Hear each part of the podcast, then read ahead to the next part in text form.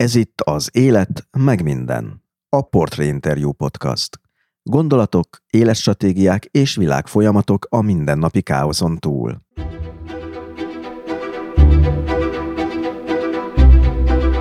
A mai napig emlékszik az első angol órákra és tanárára, aki egy háború előtti nyelvkönyvből tanította. Például arra, hogy az Arthur angolul kicsit másként hangzik.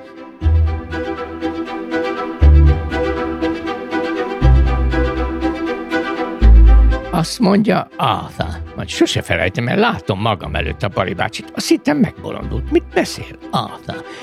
Mondom, mondjam azt, hogy Arthur. Azt mondja, igen, mondd azt, hogy Arthur.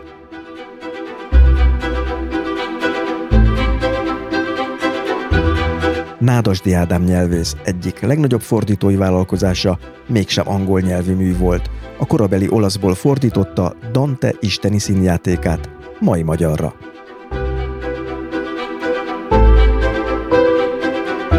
Addigra én már fordítottam Shakespeare-t. Valahogy rájöttem, hogy talán én tudok ilyen nagy bölényekre vadászni.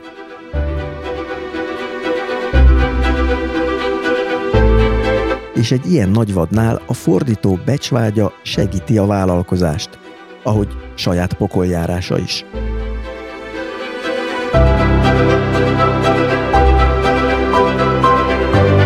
Hogyha valaki retteg a macskától, akkor vegyen macskát, és etesse, és gondozza, és akkor majd rájön, hogy hát végül is hát azért az nem olyan szörnyű.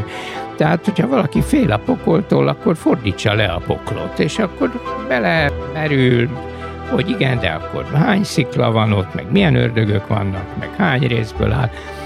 Valamilyen értelemben segít a rémületet feloldani.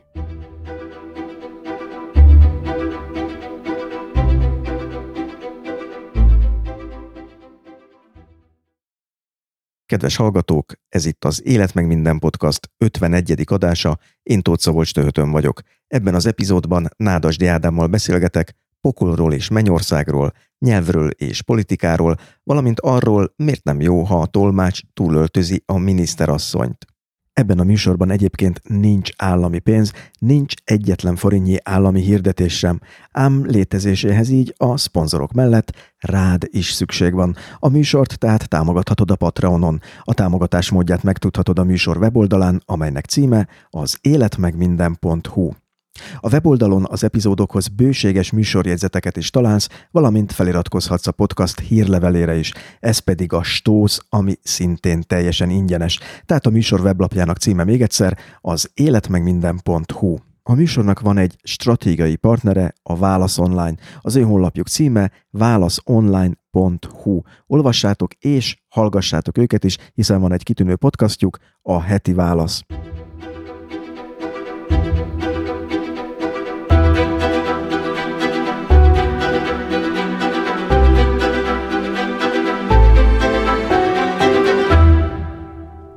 Az 1947-ben született Nádasdy Ádám ismét olyan vendég a műsorban, akivel lehetetlen mindenre kiterjedő epizódot készíteni, hiszen oly gazdag az életmű, oly szerteágazó érdeklődése.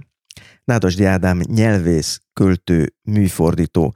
Drámafordításai, köztük több Shakespeare műjé, már-már klasszikusnak számítanak, ami talán ebben az esetben nem pontos megfogalmazás, hiszen egyik jellemzőjük, hogy hülyen, de a mai magyar nyelven adják vissza a régi idők nagy műveit. Ezért is döntöttem úgy, hogy ennek a beszélgetésnek az apropója egy nagy-nagy mű lesz. Sok egyéb mellett nem lesz szó például arról, hogy professzor úr pár éve igen súlyos betegségből, műtétből gyógyult fel. A beszélgetés napján kicsit rekedt volt, de ennek nincs köze ahhoz, amit egy korábbi interjúban a Gyomorrák nevű apró malőrnek nevezett. Az említett nagy mű pedig Dante Isteni Színjátéka, méghozzá Nádasdy Ádám fordításában, amely valóságos bestseller lett. Úgyhogy a komédia apropóján lesz most szó történelemről, irodalomról, katolicizmusról, pokoljárásról és homoszexualitásról, a szép hűtlenekről, az életről, meg mindenről. Kedves professzor úr, nagy örömmel köszöntöm a műsorban, és tényleg igen megtisztelő, hogy elfogadta a meghívást. Köszönöm szépen. Azt szokták mondani az újságíró iskolákban, főleg ennek az amerikai irányvonalánál, hogy ha bajban vagyunk, akkor használjuk a kronológikus sorrendet, mert az oda mindig vissza lehet térni, és támpontot ad. Úgyhogy én is úgy gondoltam, hogy kezdjük az elején, mármint az ön műfordításának az elején, ami ugye 2016-ban jelent meg, a komédia legújabb magyar fordítása. És ugye az ön szövege, az ön által fordított szöveg így kezdődik, hogy életünk útjának feléhez érve sötét erdőben találtam magam, mert elvétettem a helyes utat. Pontosan.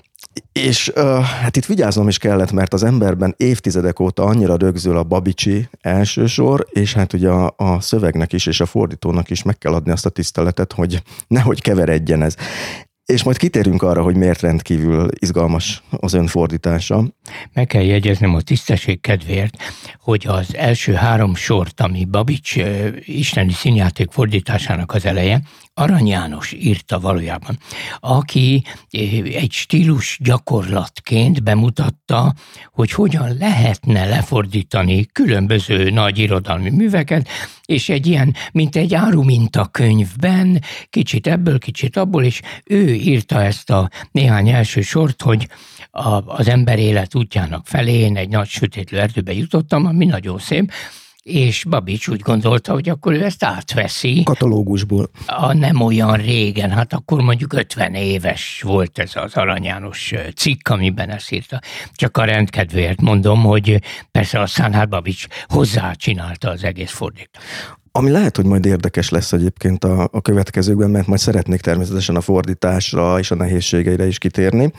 De az első kérdés az mégiscsak az lenne, hogy amikor Dante erről az életünk útjának feléhez érvén állapotról ír, ez hasonlóan hoz, amit a modern 21. századi ember nap mint nap hall, hogy életközepi válság? Szerintem igen. Hát az élet, abban nincs sok különbség. Ő olyan 40 év körül volt, amikor írni kezdte az Isteni Színjátékot, és 35 éves korára teszi vissza a cselekményt. Ugye ő 1265-ben született, és hát a mese szerint 1300-ban jár a túlvilágon, 35 éves. Húsvétján. Húsvétkor.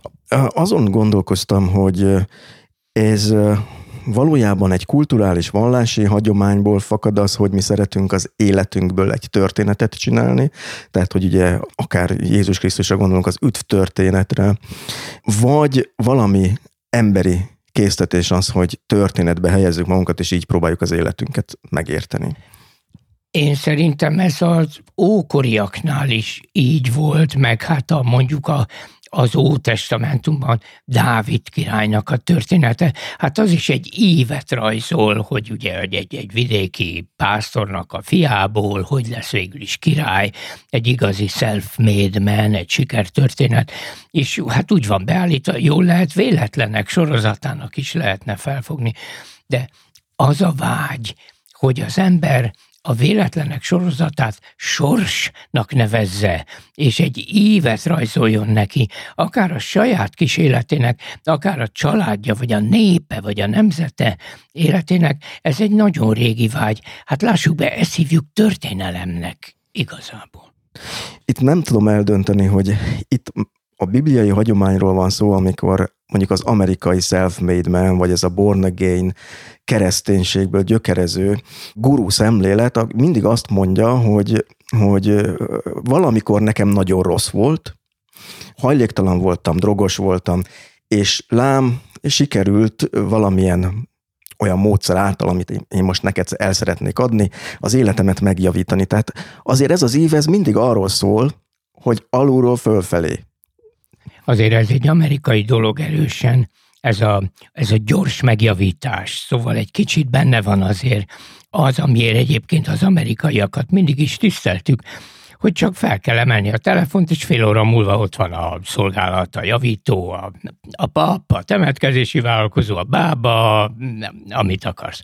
De kétségtelen, hogy a modern emberben van egy ilyen vágy a gyors változásra és a saját maga által készített vagy indukált változásra, azért Európában ezt egy kicsit egy ironikus mosollyal nézzük. Az amerikaiaknak a gyors változás egy, mint nyelvész például észreveszem, hogy ők a nyelvhasználatot is, hogy szeretik úgy változtatgatni, hogy bizonyos dolgot most már így nem szabad hívni, hanem most már úgy kell hívni, és ezt a szót már nem szabad használni, hanem azt kell használni, amin az ember azért csak mosolyog, hogy jó van, jó.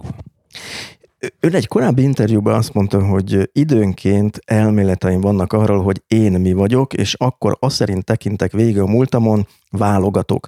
Mint az ideológikus történész, aki apróbb háborúkat nyugodtan mellőz, hiszen nem illenek bele a koncepcióba. Ezek szerint ön is egy történetalkotó ember a saját életében.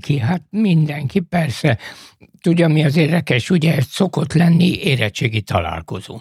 Hát most már évek óta nem volt a járvány miatt, de ott például mindig meglepődök, hogy az osztálytársak olyasmire emlékeznek, és olyasmit fontos és érdekes eseményként idéznek föl, amit én mellőztem a saját történetemből, tényleg, mert valahogy nem illett bele abba az ívbe.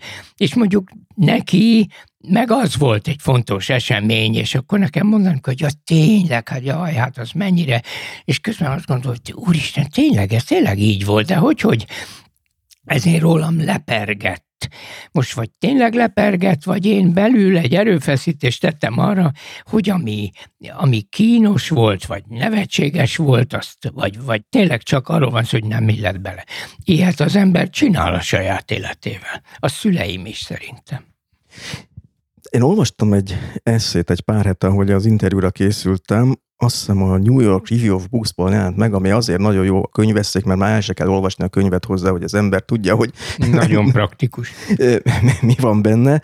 És ott a Dantével kapcsolatban, illetve az isteni színjátékkal kapcsolatban jegyezte meg a szerző, hogy tulajdonképpen a Dante lehet, hogy azért írta meg az isteni színjátékot, hogy megalkossa azt az élettörténetét, amit nem hagyott volna, hogy mások alkossanak meg.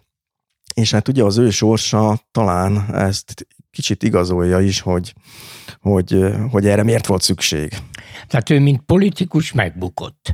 És azt is mondhatjuk egyébként tényleg, hogy ennek a műnek a megírásával kívánta helyre billenteni, vagy ellensúlyozni az ő bukását. Végül is tényleg emigrációban ment, és hát nem is tudom, mit mondjak, talán, mint ahogy Márai Sándor az emigrációba megírta az emlékiratait és a naplóit, és jól elmondta, hogy ő szerinte Magyarország milyen és micsoda.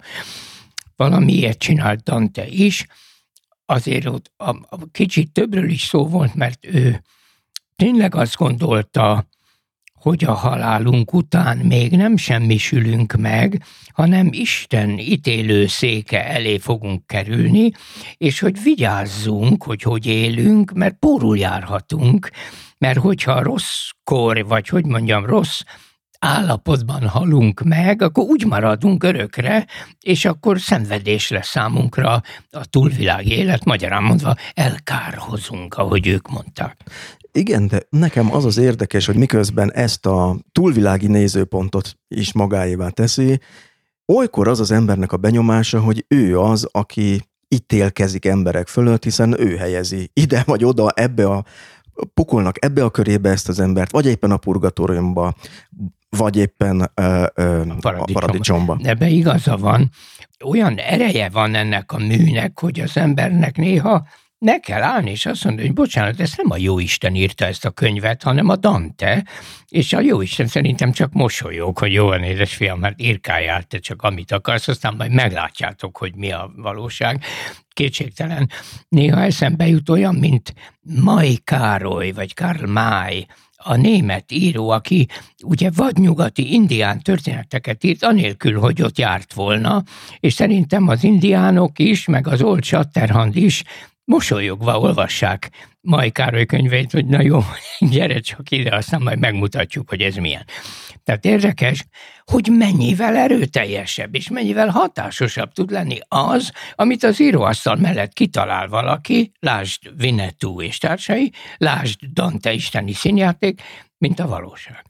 Önnek egyébként gyerekkorában ezek az indián könyvek meghatározó élmények voltak? Igen, igen, nagyon szerettem. Igen, igen. Akkor ezek, ugye én 47-ben születtem, és az 50-es években, hát itt azért nagy kommunizmus volt, meg vasfüggöny, ezeket akkor nem adták ki, hanem az ostrom előttről származó, elrongyolódott példányokból lehetett olvasni, tehát ez még külön egy romantikát kölcsönzött neki. De azt hiszem, a háború előtt is, ha visszagondolok, ugye Baktay Ervin, a nagy indológusnak voltak ezek az indián játékai valamelyik Szentendrek közeli szigeten, és ők ebből egy külön világot építettek, tehát lehet, hogy már ez a 20-as, 30-as években is egy ilyen menekülő útvonal volt bizonyos értelmiségieknek, hogy ki szakadjanak abból a világból, ami nem volt elviselhető annyira.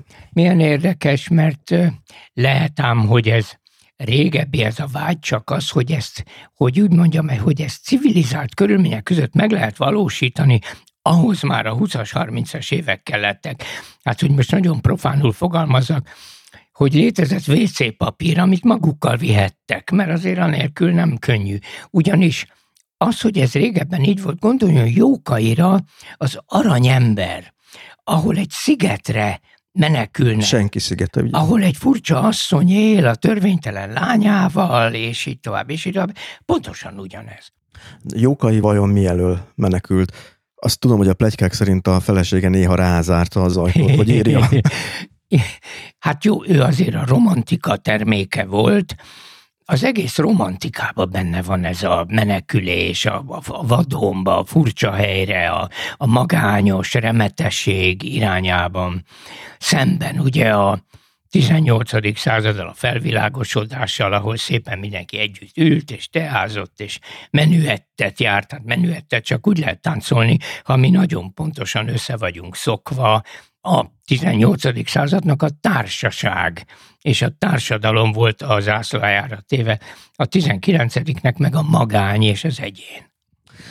Csak hogy visszatérjek Dantéhoz, valószínűleg nagyon sok hallgató, vagy akadnak majd olyan hallgatók, akik nem emlékeznek annyira a gimnáziumi tanulmányaikból, hogy ugyan miért kellett a Dantének Firenzéből elmenekülnie.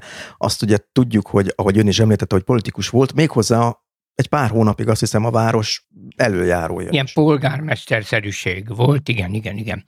Az egész probléma mélyén az volt, hogy Firenze nagyon megerősödött és meggazdagodott, de a főváros mégiscsak Róma volt, és a pápa is ott székelt. Na most, Firenze elkezdett Rómára nézve veszélyesen nagy és erőteljes lenni, rengeteg pénzük lett, kitalálták a bankot és a banki tevékenységet, a könyvelést, a tartozik követel, a kamat, a kamatos kamat, és így tovább, és ez szépen elkezdett működni. Annyira, hogy a pápa is kénytelen volt tőlük kölcsön kérni és hiteleket fölvenni, mert ott volt a pénz.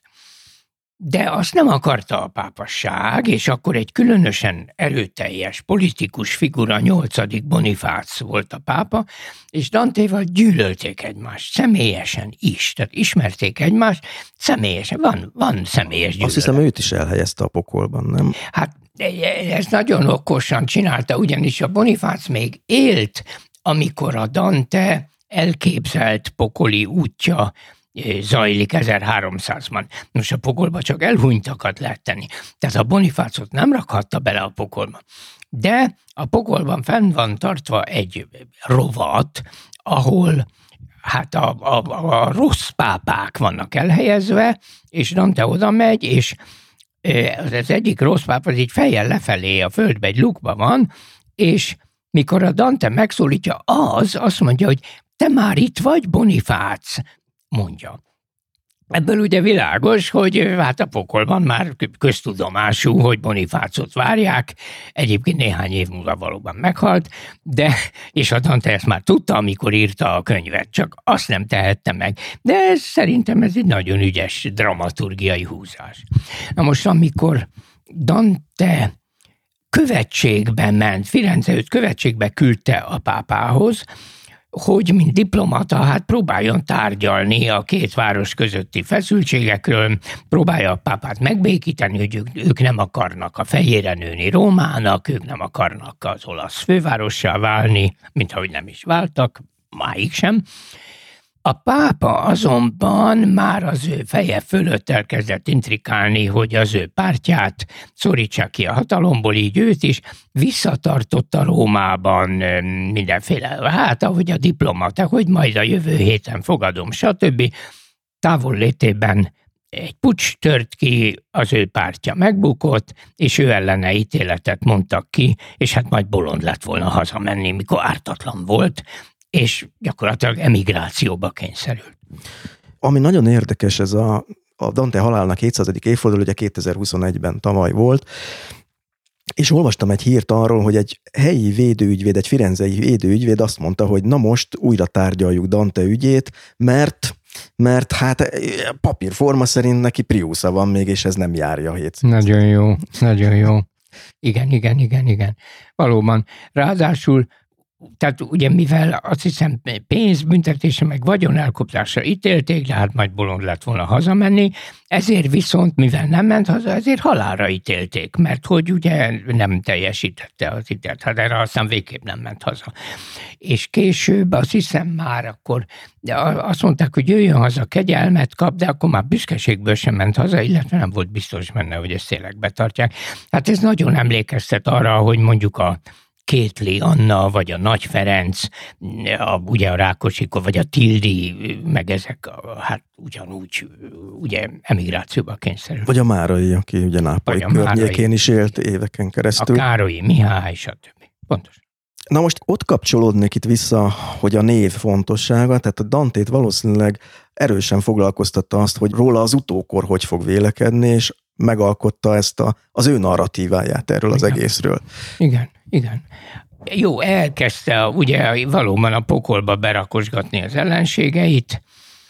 Volt olyan, akiről ő azt állítja, hogy ugyan rosszul élt és csúnya dolgokat csinált, de halála pillanatában megtért, hogy az ég felé fordította a szemét, és azt mondta, hogy atyám, bocsáss meg. És akkor a purgatóriumba kerül, ahol ugye bizonyos kellemetlen próbatételek vagy szenvedések után, de mégiscsak a paradicsomban végzi. Ezt ő láthatóan így elgondolta és kiosztotta magába. Én nem tudom, hogy csinált, hogy cédulái voltak, vagy arra is gondoltam, hogy egy nagy lepedő volt a falra akasztva, és arra a krétával vagy szénnel rajzolta, hogy ki, mikor, de azt is el tudom képzelni, hogy fejbe csinálta az egészet. Azért a középkoriak még nagyon sok mindent tudtak fejbe. Olyanok voltak, mint a vakok. Én ugye az egyetemen az angol szakon tanítottam, és voltak vakhallgatók. Ugye a nyelv az nagyon jól ment nekik, szépen is beszéltek, ma már a számítógépet is tudják használni, hiszen a fülükbe sugja a gép, ugye, hogy mi van a képernyőn, és bámultuk őket, hogy mennyi mindent tudnak megjegyezni.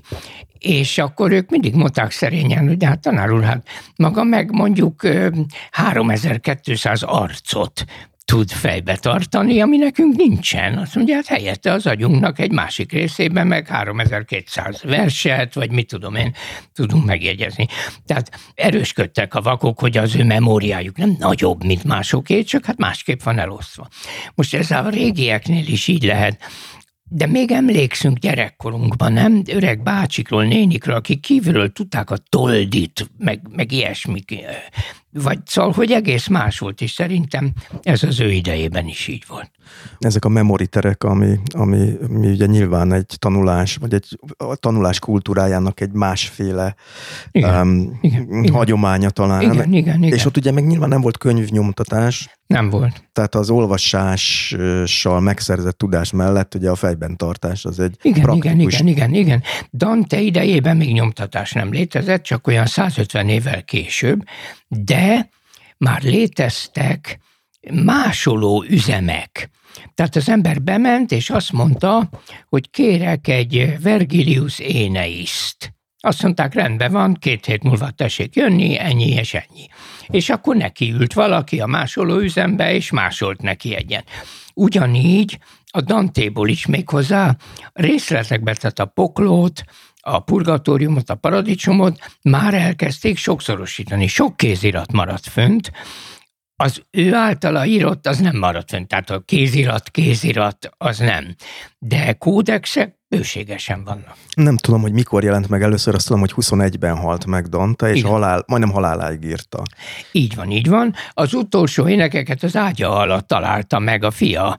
Tehát tényleg úgy dolgozott, hát ahogy mondani szokták, hogy addig nem bírt meghalni, beteg volt már, amíg be nem fejezte. De a pokol az már évekkel hamarabb kész volt, és már közkézen forgott, és mindenki mondta, hogy jó van, Dante úr, hát akkor várjuk a további folytatást. Ez könyvsiker volt a korabeli mércével mérve? Igen. Rendeltek belőle, mondom, hát azért maradt fönn ennyi példány, és ha fönn maradt mondjuk 40, akkor nyilván 80 volt belőle, mert hát a történelem ilyen. Szó esett ugye az írásbeliségről és a verbalitásról. Ugye egy tudatos választása volt Danténak, hogy a beszélt nyelvet, vagy az általa használt köznyelvet használja. Mennyit ért ebből egy mai olasz? Amikor azt mondja, hogy a beszélt nyelvet, akkor helyesen fejezi ki magát, de a beszélt szó tulajdonképpen fölösleges. Mert itt arról van szó, hogy nem latinul írta. Na most nem latinul, csak beszélt nyelv létezett, mert olaszul nem volt szokás írni, csak szerelmes verseket, szonetteket, dalokat, az se régen. Tehát az is egy friss találmány volt, olyan 1250 körül kezdték el, hogy hát ahogy ők mondták, inkább népnyelven, vagy közönséges nyelven. Mert azért ők úgy gondolták, hogy az is ugyanaz a nyelv, hát tényleg nagyon hasonlít, mind a mai napig a latin meg az olasz, pláne még akkor, és azt a szót, hogy latino, meg italiano, azt ők felváltva használták. Ez nem volt olyan szigorúan elválasztva. Tehát valóban ő úgy döntött, hogy ezt nem latinul írja meg ezt a művet. Erre egyébként több oka volt. Az egyik oka szerintem egyszerűen egy művészi becsvágy. Hát ugye megmutatja. Egy ilyen bravadó, hogy én tudok így pontosan, is. Pontosan, hogy ő ebből, mint egy szobrász, egy új anyagból, hogy ő nem tudom, acélból csinálja meg a Madonna a gyermekkel szobrot, szóval, hogy egy új anyagból is tud dolgozni. A másik, hogy a latin addigra nagyon kikristályosodott, tehát megvolt a szókincs, amit lehetett használni, megvoltak a nyelvtani szabályok, amiket szerint lehetett menni, és azon belül lehetett így darálni a dolgot. Az olasznak viszont hát parttalan volt, hogy meddig megyek el, hogy mennyire, mint az Arany János, aki mikor elkezd ugye úgy komolyabban magyarul írni, ő még ilyeneket mond, hogy hova mén, amit ma már nem lehet mondani, csak hova megy. De ő még hol azt írta, hogy mén, hol azt írta, hogy megy. Játszott ezzel. Tehát neki a nyelv még egy hajlékonyabb valami volt, nem is tudom, hogy mondjam. Az illemszabályok nem mondták meg, hogy mi az elegáns, és mi a bunkóság, és mit nem lehet. A Katona József a Bánk Bánban még gyakran használja, hogy én látom őtet, ami ma hát egy műveletlenségnek és nyelvtani hibának számít, de hát ő még azt gondolt, hogy mi hát ezt így mondják. Hát ha mondják, akkor leírom. És a harmadik az, hogy nők is olvashassák, gondolta Dante, és nagyon igaza volt, ez egy jó poén volt. A nők ugye nagyon kevés kivétellel iskolában nem jártak, latinul nem tanultak, olvasni sem mindig tudtak, de ha valaki felolvasta az olasz nyelvű szöveget, hát azt persze értették. És ezáltal a dolog szinte folklorizálódott is, és a nők azért is fontosak, mert a nők a gyerekeiknek elmesélik, hogy a Dante bácsinál van egy ilyen történet, meg egy olyan történet, ez sokat számít. Akkor visszatérnek az eredeti kérdésre, hogy azt az olaszt, ahogy a Dante írt, azt ma egy olasz megérti, ha olvassa? Megérti, de nehezen. Hát nem is tudom, olyan, mintha mi mondjuk a Károli Bibliát olvasnánk, vagy Pázmányt, vagy Balassit. Jó, hogy ez régebbi mondjuk a magyar nyelv többet változott, talán az olasz azóta azért alapvetően, de hát azért nehéz. És nagyon sok apró betűs jegyzet szokott hozzá tartozni, vagy van olyan iskolai kiadás, amelyik kinyomtatja a Dantét, a lap első felében és a második felében mai olasz nyelven szépen elmondja prózában, hogy mi van ott. Tulajdonképpen ez egy nagy kibabrálás akkor az olaszokkal, de eszembe jut Shakespeare is, hogy mi ugye újra és újra fordíthatjuk ezeket a műveket, de náluk gondolom lehet, hogy ez egy szentségtörés, hogy így, most az eredeti úgy van. Így, ahogy mondja, és még kitartanak az angolok is, hát ott pláne a színpadon nem szokták modernizálni a szöveget, kivéve például mondjuk iskolai előadás céljára, akkor a magyar tanár, már úgy értem, az angol tanárnő egy kicsit könnyíti. Olvastam például börtön előadásról, ahol hát a rabokkal adatták elő, de hát azok is többnyire ugye egyszerű emberek, tehát egyszerűsíteni kellett, de felnőtt közszínházban nem szokták csinálni.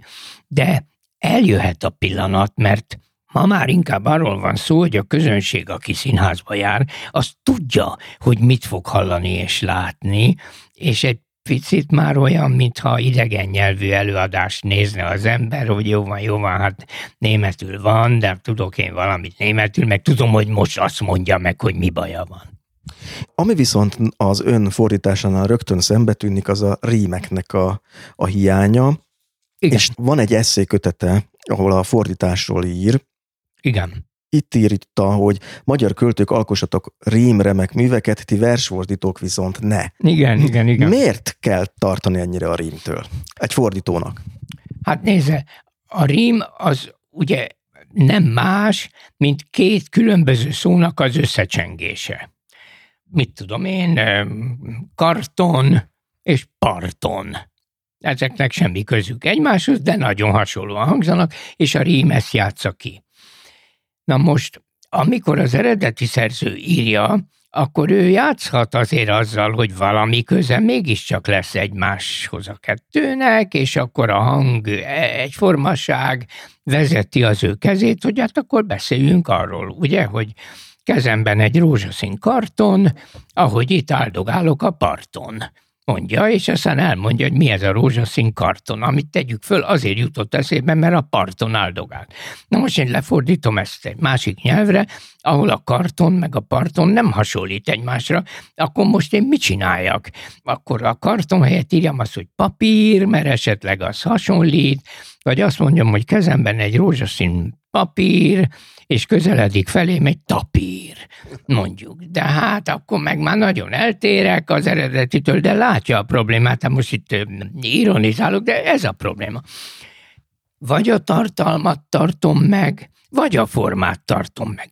Persze nagyon szerencsés esetben lehet közelíteni a kettőt, lehet az, hogy kicsit hasonlítson is egymásra, de azért imeljen is, de igazából valamelyik ujjamat meg kell harapni. Most érdekes, hogy a 20. század első felében egy nagy fordító generáció élt, a Nyugat folyóirat köré csoportosultak Tóth Árpád, Szabó Lőrinc, Babits Mihály, Kosztolányi, akiknek elsősorban a rímelés volt érdekes, és a tartalomra azt gondolták, hogy jó, hát nagyjából, hát mindegy, hogy karton van a kezemben, vagy papír. Ahogy mondani szoktuk, hogy joghurtot ettem, vagy kefír, tehát most olyan mindegy, amelyik rímel. De közben nem mindegy, hát ha a szerző azt írta, hogy joghurtot evett, hát akkor ne egyen kefírt. Úgy is szokták őket nevezni, hogy a szép hűtlenek, mert hogy nagyon szépen fordítottak, de eléggé hűtlenül. Így lehet az, hogy a micimackó magyar fordítása az egy egészen más könyv lett, mint az Igaza van, bár ott nem rímelésről van szó, szójátékokról van szó, igen, de a menyét, elhozta a menyét, írja a Karinti. Igen. Na most, hát az idők változnak, és az ember, ha művész ilyen gondolkozik, akkor, hogy mondjam, hát már csak becsvágyból is más csinál, mint az elődei. Hát nem akar az ember az ő nyomukba szaladni, hanem azt mondom, hogy akkor én most más csinálok, és akkor megcsinálom például rímek nélkül, de a ritmust megtartom, az enyém az ilyen drámai jambusban van, mint a Vörösmartitól a Cillei és a Hunyadiak, vagy a Ember tragédiája, vagy a Bánk Bán akár, amik szintén ugye rímtelen jambusban vannak, de az is igaz, hogy ez a nagyon sok rímelés, ami a Dante-ban van, ez ma már édeskésé teszi a szöveget, szóval slágerszövegnek hallatszana, nem kell ma már ez.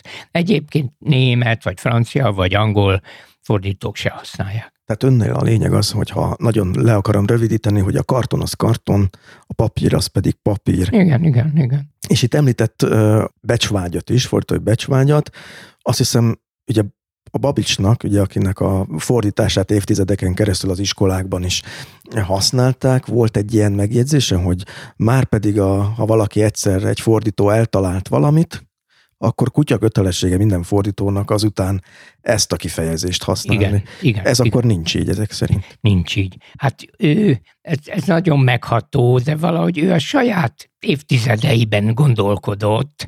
Ő nem gondolt arra, hogy 100 év múlva minden mennyire más lesz. Tehát ő pont 100 évvel ezelőtt fejezte be a fordítását.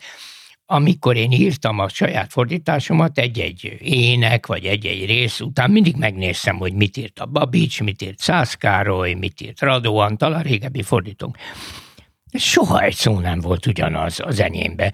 És ezt valahogy nem is lehetett volna elképzelni, hogy én beemeljek a Babitstól, vagy a Szász Károlytól bármilyen szellemes és jó és eltalált sorokat vagy kifejezéseket, mert egyszerűen kilóg belőle, nem lehet. És a hiúságát is bántotta volna ezek szerint? Ó, ebben maximálisan igaza van. Persze, hát én azt gondoltam, hogy tudok én is fordítani, hát írom azt, ami nekem eszembe jut. De ismétlem, az tényleg megható, hogy ő azt gondolta, hogy ők valahogy egy ilyen nagy közös erőfeszítést tesznek a magyar irodalom vagy fordítás kultúra előmozdításában, és az egyik hátulról nyomja, ezt a szekeret a másik előről húzza, és akkor együtt megcsinálják. De az eszébe se jutott, hogy 100 év múlva. Tehát tényleg ilyeneket ír, hogy végleges megoldás.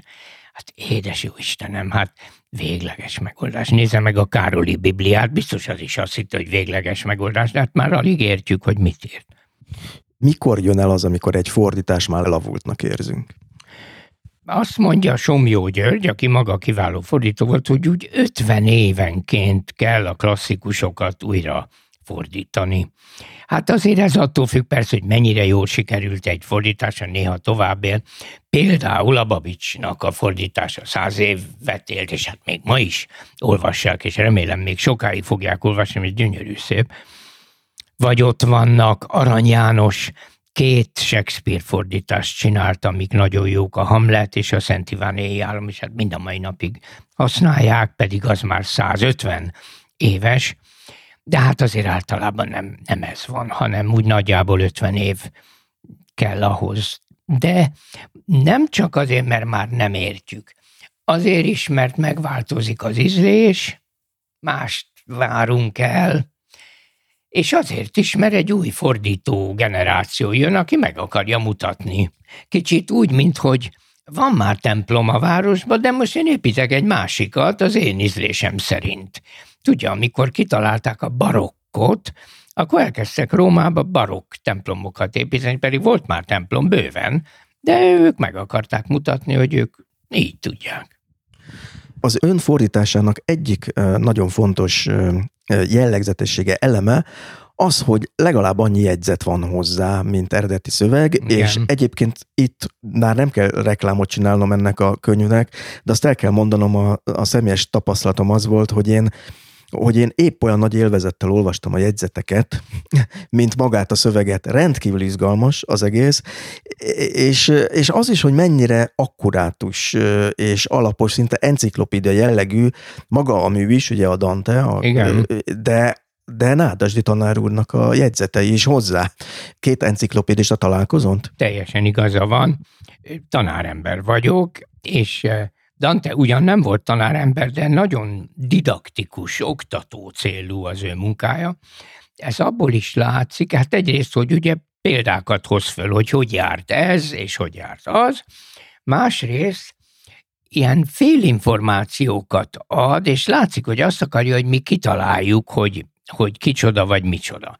Tehát azt mondja például, hogy hogy egy képet látott maga előtt gondolatban, amelyben egy asszony azt mondja a fiának, nincs boruk. Ennyi. És ki kell találni, hogy ez micsoda. Na most ez egy bibliai jelenet, az úgynevezett kánai menyegző, ahova Mária és a fia Jézus hivatalosak voltak, valami rokonságnak volt a lakodalma, és elfogyott a bor, és Mária észrevette, hogy itt nagyon nagy botrány lesz, és akkor ugye vizet hozatott Jézus, és a vizet borrá változtatta. Ezt csak ennyit mond, hogy egy asszony azt mondja a fiának, nincs boruk, és akkor tudni kell egy kicsit olyan, mint volt régen a Kinyer ma a rádióban, hogy úgy mondott egy-két dolgot, hogy fiatalon elhunyt bécsi zeneszerző, akinek főleg a dalai ismertek, és tudom én, és 3 kislánnyal ismerkedett meg, na ki volt az? Hát Schubert.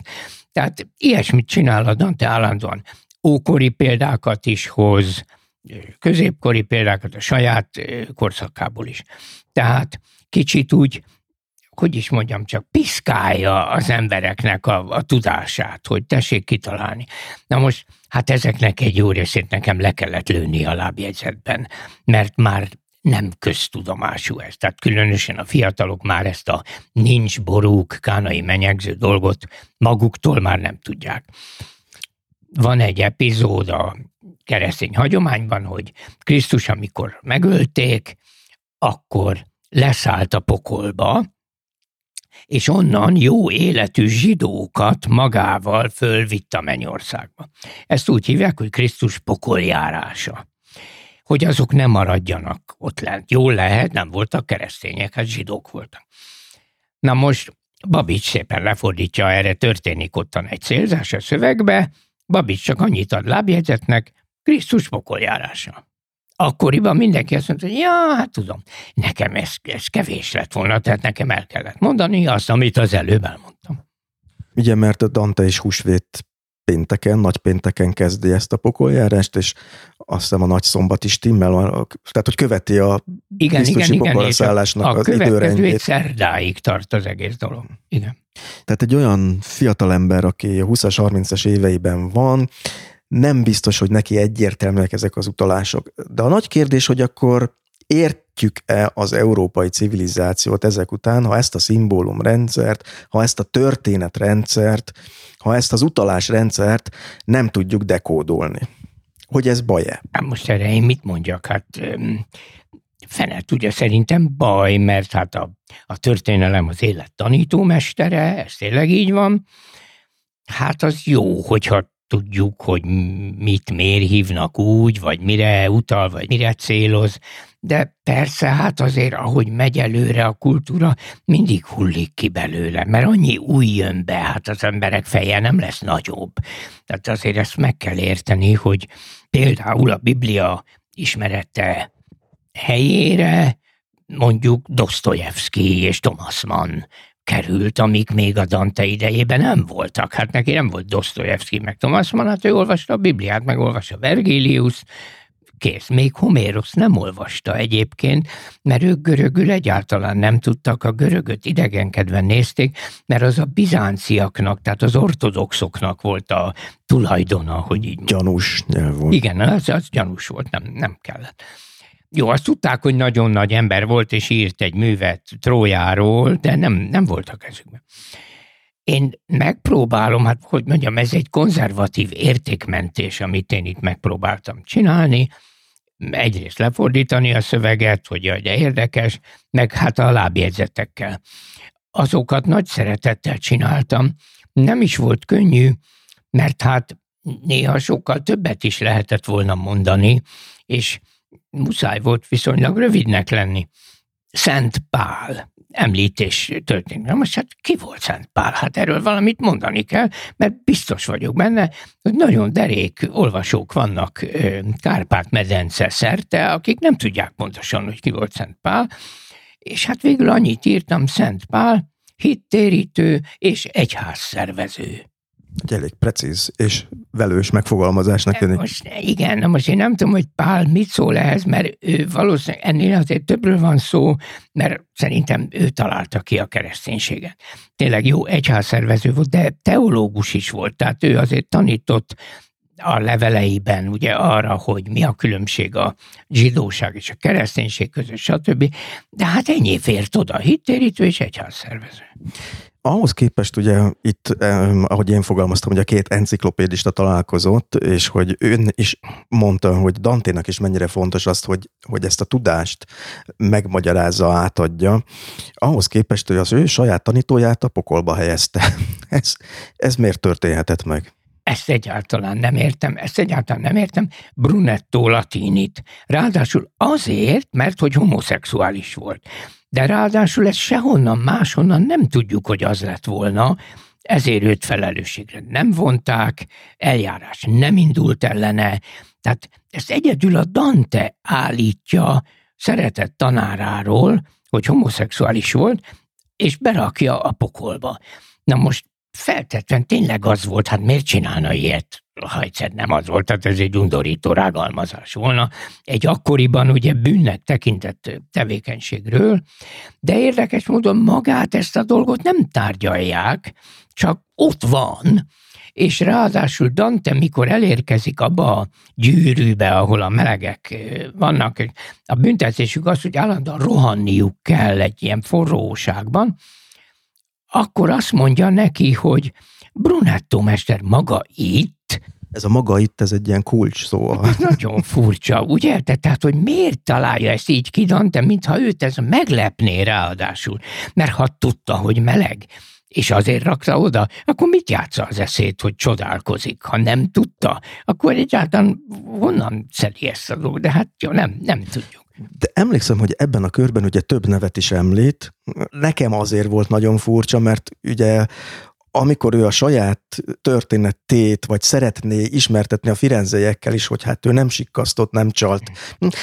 Teljes természetességgel helyezi ezeket az embereket ebbe a rovatba. Azt hiszem, itt rovat volt, ugye? Hát ez egy gyűrű tulajdonképpen, ez a 7. kör egyik gyűrűje, azoké, akik erőszakosak voltak, de nem úgy, ahogy a mai értelemben, hanem életvitelükkel, mint egy erőszakot követtek el a természet rendje ellen. De egy több embert is ide helyez, ugye akkor ugye Szodómiának hívták. Igen. És hát ez nagyon érdekes, az ön jegyzeteiben mindig odaírja, hogy nem tudjuk, hogy honnan vette. Hát én utána néztem alaposan, és ezt mondják a tudós kutatók, hogy erre nincs adat. Jó, gondoljon bele, ezt akkoriban ugye bűnnek tekintették. Na most Firenze azért egy nagyváros volt, tehát egy elég felszabadult város, mint ahogy ma is minden nagyváros azt gondolja, hogy jó van, hát csináljon, amit akar, csak ne bántson másokat. Tehát nyilvánvalóan tele volt melegekkel a város, ahogy minden nagyváros mióta a világ. Ha valakit valamiért, hát hogy mondjam, felelősségre akartak vonni, akkor persze nagy baj volt, akkor börtönbe kerülhetett, kivégezhették, mit tudom én. De ilyenekről Dante nem írt, tehát ilyen esetek nyilván nem voltak, hanem nyilván csak úgy suttogták, vagy szóbeszéd tárgyát képezte, hogy na hát azért ez is így, meg ez is úgy. De ennél okosabbat nem tudok mondani. Én olyat is olvastam egy tanulmányban, hogy ugye mert úgy kezdődik az egész pokoljárásos történet, hogy a bujaságot jelképező pár tucálja az útját a Danténak, és hogy itt a saját vágyai elől is próbál menekülni, és ugye van, azt hiszem ez már a 16. énekben van az önfordításában egy ilyen, ahol azt mondja Dante, hogyha lett volna, ami megvéd a tűztől, ledobtam volna magamat közéjük, s talán a mester sem tiltotta volna, de félelmem, hogy csúnyán összeégek, legyőzte benne jó szándékomat, bár nagyon vágytam őket megölelni. Tehát, hogy elképzelhető, hogy neki is voltak ilyen késztetése, és ezért... Nem hiszem, erre nem utal semmi.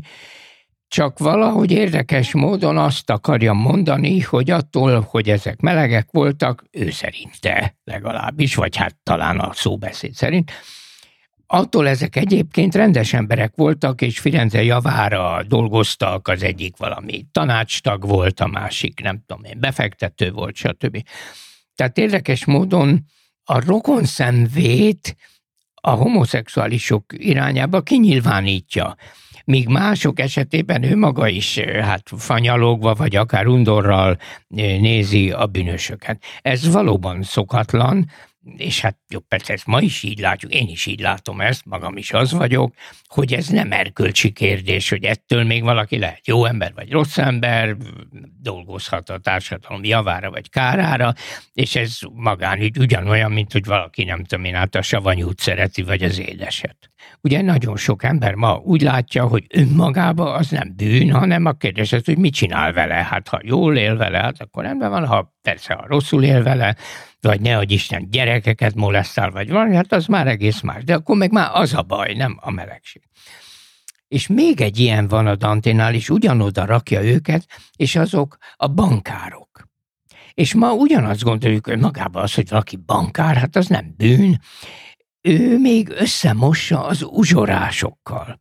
És úgy tesz, mint hogyha minden kamatszedés uzsora volna. De ezt ma nem így látjuk, és egyébként ugye jól mondom, hát a mai törvények sem, mert az uzsorát az büntetik, hogyha uzsorás valaki. De hát bemegy az ember a bankba, a Raiffeisen az nem uzsorás, az csak egy bank. Nyilván azon múlik, hogy mekkora kamatot kíván, ugye hát van uzsora kamat. Na most odarakja ezeket, és ezeken is ugyanúgy hát elveri a port, hogy így mondjam, de, és ez fontos, a kamatszedőket, azokat ellenszemvel írja le. Míg a melegeket, mint maga nagyon helyesen említette, rokonszemvel írja le, és azt írja, hogy jó, hát legszívesebben megöleltem volna őket, szerintem nem szexuális okokból, hanem csak a barátságot kifejezendő, de a kamatszedőket nagyon utálta.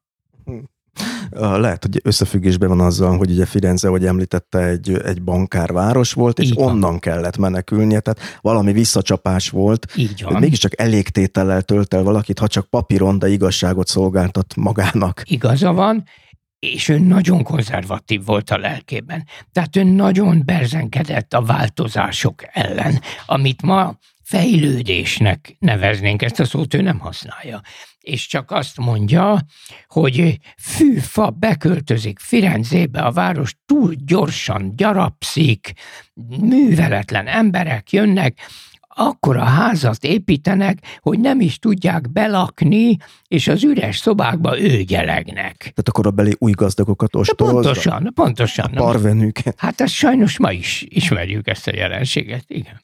Egyébként azt hogy biztos sokat gondolkozott, hogy rakta össze, hogy ha itt van Dante, aki ugye a keresztény kultúrkörnek, kultúrának egy, hát mondjuk azt, hogy egy hérosza, vagy hogy fogalmazunk. Nyugodtan. Ő ilyen megértéssel viseltetik a homoszexuálisok iránt, és ugye az utóbbi 20 évnek egy nagyon-nagyon kedvező fejleménye az, hogy ma már azért egyre kevesebben vannak azok, akiknek ez bármiféle kérdést jelentene. De hogy itt 2000-3000 éven keresztül az Ószövetséget is hozzáveszem, embertársának ez a csoportja meg volt bélyegezve. Mi volt a logika ebben? Miért volt erre szükség? Nagyon nehéz erre válaszolni. Valami nagyon mély és szakrális, tehát valami tényleg a tabu, ahogy nevezni szokták, van mögötte. Én nem értek ehhez, és nem tudom. De kétségtelen, hogy valami furcsa önmagában, nem is tudom, tényleg olyan, mint hogy bizonyos vallások, az iszlám, meg a zsidóság azt mondja, hogy disznóhoz nem szabad nyúlni, és disznóhús nem szabad enni. Holott tehát ennek semmi oka nincsen, mert mások évezredek óta esznek disznóhúst, és semmi bajuk se lesz tőle. Tehát látom, hogy valami szimbolikus tilalom, de hogy miért ez esik tilalom alá? De mondok egy példát, még ma is, mennyire másképp gondoljuk, ha egy nő férfi ruhában megy az utcán, mint hogyha egy férfi női ruhában. Én is visszásnak és ízléstelennek érzem, ha egy férfi női ruhában mutatkozik, míg ha egy nő férfi ruhában mutatkozik, hát Istenem, ha neki ez a vágya, vagy nem tudom. Tehát annyira nem ugyanaz, borzasztó nehéz. mert ilyenen gondolkoztam még, hogy lehet mondjuk egy sivatagi törzsi kultúrában lehettek ennek olyan praktikus okai, hogyha nem nemz a férfi elég utódot, akkor majd gyengébb leszek, mint a szomszéd törzs. Ebben igaza van. És akkor, de hogy nagyon nehéz itt ilyen logikát. Ebben igaza van. Na de ha valaki nem kívánja a nőt, és nem tud nővel közösülni, akkor hiába predikálnak neki sivatag ide, törzs oda. Én azt gondolom egyébként, hogy már amennyit olvasgattam, mindig voltak ilyen figurák, tehát ilyen igazi melegek, akiknek, hát hogy mondjam, nem sikerült egy nővel közösülni, azokat, hát most jó, vagy agyonverték, vagy pedig azt mondták, hogy akkor legyen ő a sámán, meg legyen ő a varázsló, legyen ő az orvos, mit tudom én, tehát valami funkciót adtak neki, amivel egy kicsit kívül helyezték a szaporodási gépezeten, hogy így mondjam, de mégis egy megélhetési keretet biztosítottak neki. Ez bizonyos értelemben ma is így van. Tehát vannak pályák, ahol lehet futni. A Buckingham palota, az angol királyi palota személyzetének a férfi tagjai igen jelentős mértékben melegek. Ez ott miért előny, vagy miért? Mert akkor annak nincsen családja, annak nincsenek gyerekei, az éjjel-nappal rendelkezésre áll, az egész életét arra tudja rászánni. Nevezzük ezt a szótág értelmében titkári funkciónak. Most mindegy, hogy tényleg titkár-e, vagy csak asztalterítő, vagy akármi. Én emlékszem, hogy egy valami 20-30 évvel ezelőtt valami brit ilyen bulvárlap elkezdte feszegetni, hogy a Buckingham palotában ez is meleg, meg az is meleg, meg mit tudom én. És akkor a királyi udvar kiadott egy kommunikét, azt mondta, hogy igen, ez így van, kérem, évszázadok óta hagyjanak minket békén, ezekkel nagyon meg vagyunk elégedve, ne piszkálják az én személyzetemet, punktum, kész. Tehát elébe ment a dolognak. És ugyanúgy a fodrász, a pincér, sokszor az idegenvezető, az ápoló, milyen érdekes, ezek nagyon gyakran melegek ezek az emberek. Valahogy akkor mégiscsak ott marad az emberek között a társadalomban, ugye érti, mert más ember hazamegy a családjához, feleség, gyerekek, mit tudom én, neki ez nincsen, akkor olyan munkát választ, amibe emberek között tud lenni. Ez érdekes. Akár még a papságról is beszélhetünk. Hát számos katolikus pap van, aki meleg, és én egyáltalán nem állítom, hogy bárkit fogdosna, vagy bántalmazna, vagy mit tudom én, de hát attól még ez így van. De hát tulajdonképpen ugyanide sorolható, mert nincs családja, annak él, a közösségért fejti ki tevékenységét. Hát, hogy aztán az ágyban mit csinál, hát az maradjon az ő titka. Az, hogy ön 20-as éveiben családot alapított, és egy ideig a feleségével élt, ez egy ilyen tudatos kísérlet volt arra, hogy megfeleljen valamiféle elvárásnak? Igen. Nem is csak elvárásnak, belül is én nagyon szerettem volna a családot, vagy hát szerettem is, meg a gyerekeket is szerettem mind a mai napig, és valahogy szót értek egészen kicsikkel is, és el tudok velük lenni. 2 lánya van, ugye? 2 lányom van, igen, és most már 6 unokám van, mert hát persze ők férhez mentek. Igen, valóban, és a feleségem egy kiváló nő volt, és nagyon jól voltunk együtt, de egy idő múlva, hát mit csináljak, nem bírtam már ezt a feszültséget, és én nem akartam kettős életet élni, én őt nem akartam megcsalni azzal, hogy nekem közben férfi szeretőm van, vagy mit tudom én. Tehát én valahogy egyenesen akartam élni, idealista voltam, és azt mondtam, hogy jó van, hát megpróbáltam, ez nem megy, mert feszültséget és boldogtalanságot okoz, akkor elválok, és akkor más csinálok. Azt hiszem, azt is mondta, hogy ön egy ilyen szerelmes típus, és ezt meg akarta élni, igen. Ezt a szerelmet. Ó, igen. Hát ez sikerült. Annak minden örömével és bánattával. Hát igen. Sírtam én eleget. Ön nagyon sok interjúban elmondta, hogy meleg férfi, de azt is nagyon sok interjúban elmondta, vagy nem, de mert nincs ezzel ellentétben, hogy katolikus neveltetésben részesült, valahogy úgy fogalmazott, hogy az egyház hűtlen, de mai napig szerelmes fia. Ez volt a kifejezés. Igen. Hát ez a Dante fordítás, ez azért ide is tartozik. Ugye hát azért ez egy nagy keresztény mű, vagy mondhatjuk katolikus mű, bár ez anakronizmus, mert akkoriban még csak katolikus, akkor még protestáns nem létezett, tehát keresztény egyenlő katolikus. Ebbe azért ugye el kellett mondanom a lábjegyzetekbe tulajdonképpen a katekizmust, tehát a katolikus tanokat, hogy kicsoda és micsoda, és mi az a húsvét, és mi az a nagypéntek, és mi az a akármi. És örömmel mondom, hogy katolikus, ha tetszik, nálam katolikusabb szakolvasóim is voltak, akik jóvá hagyták a szöveget, illetve egy csomó helyen hát bele szóltak, és tanácsot adtak, és bővítettük, vagy szűkítettük a szöveget. De valóban hát a magam módján ezzel akartam kifejezni, hogy nekem a kereszténység fontos, és számít, és hogy van Isten.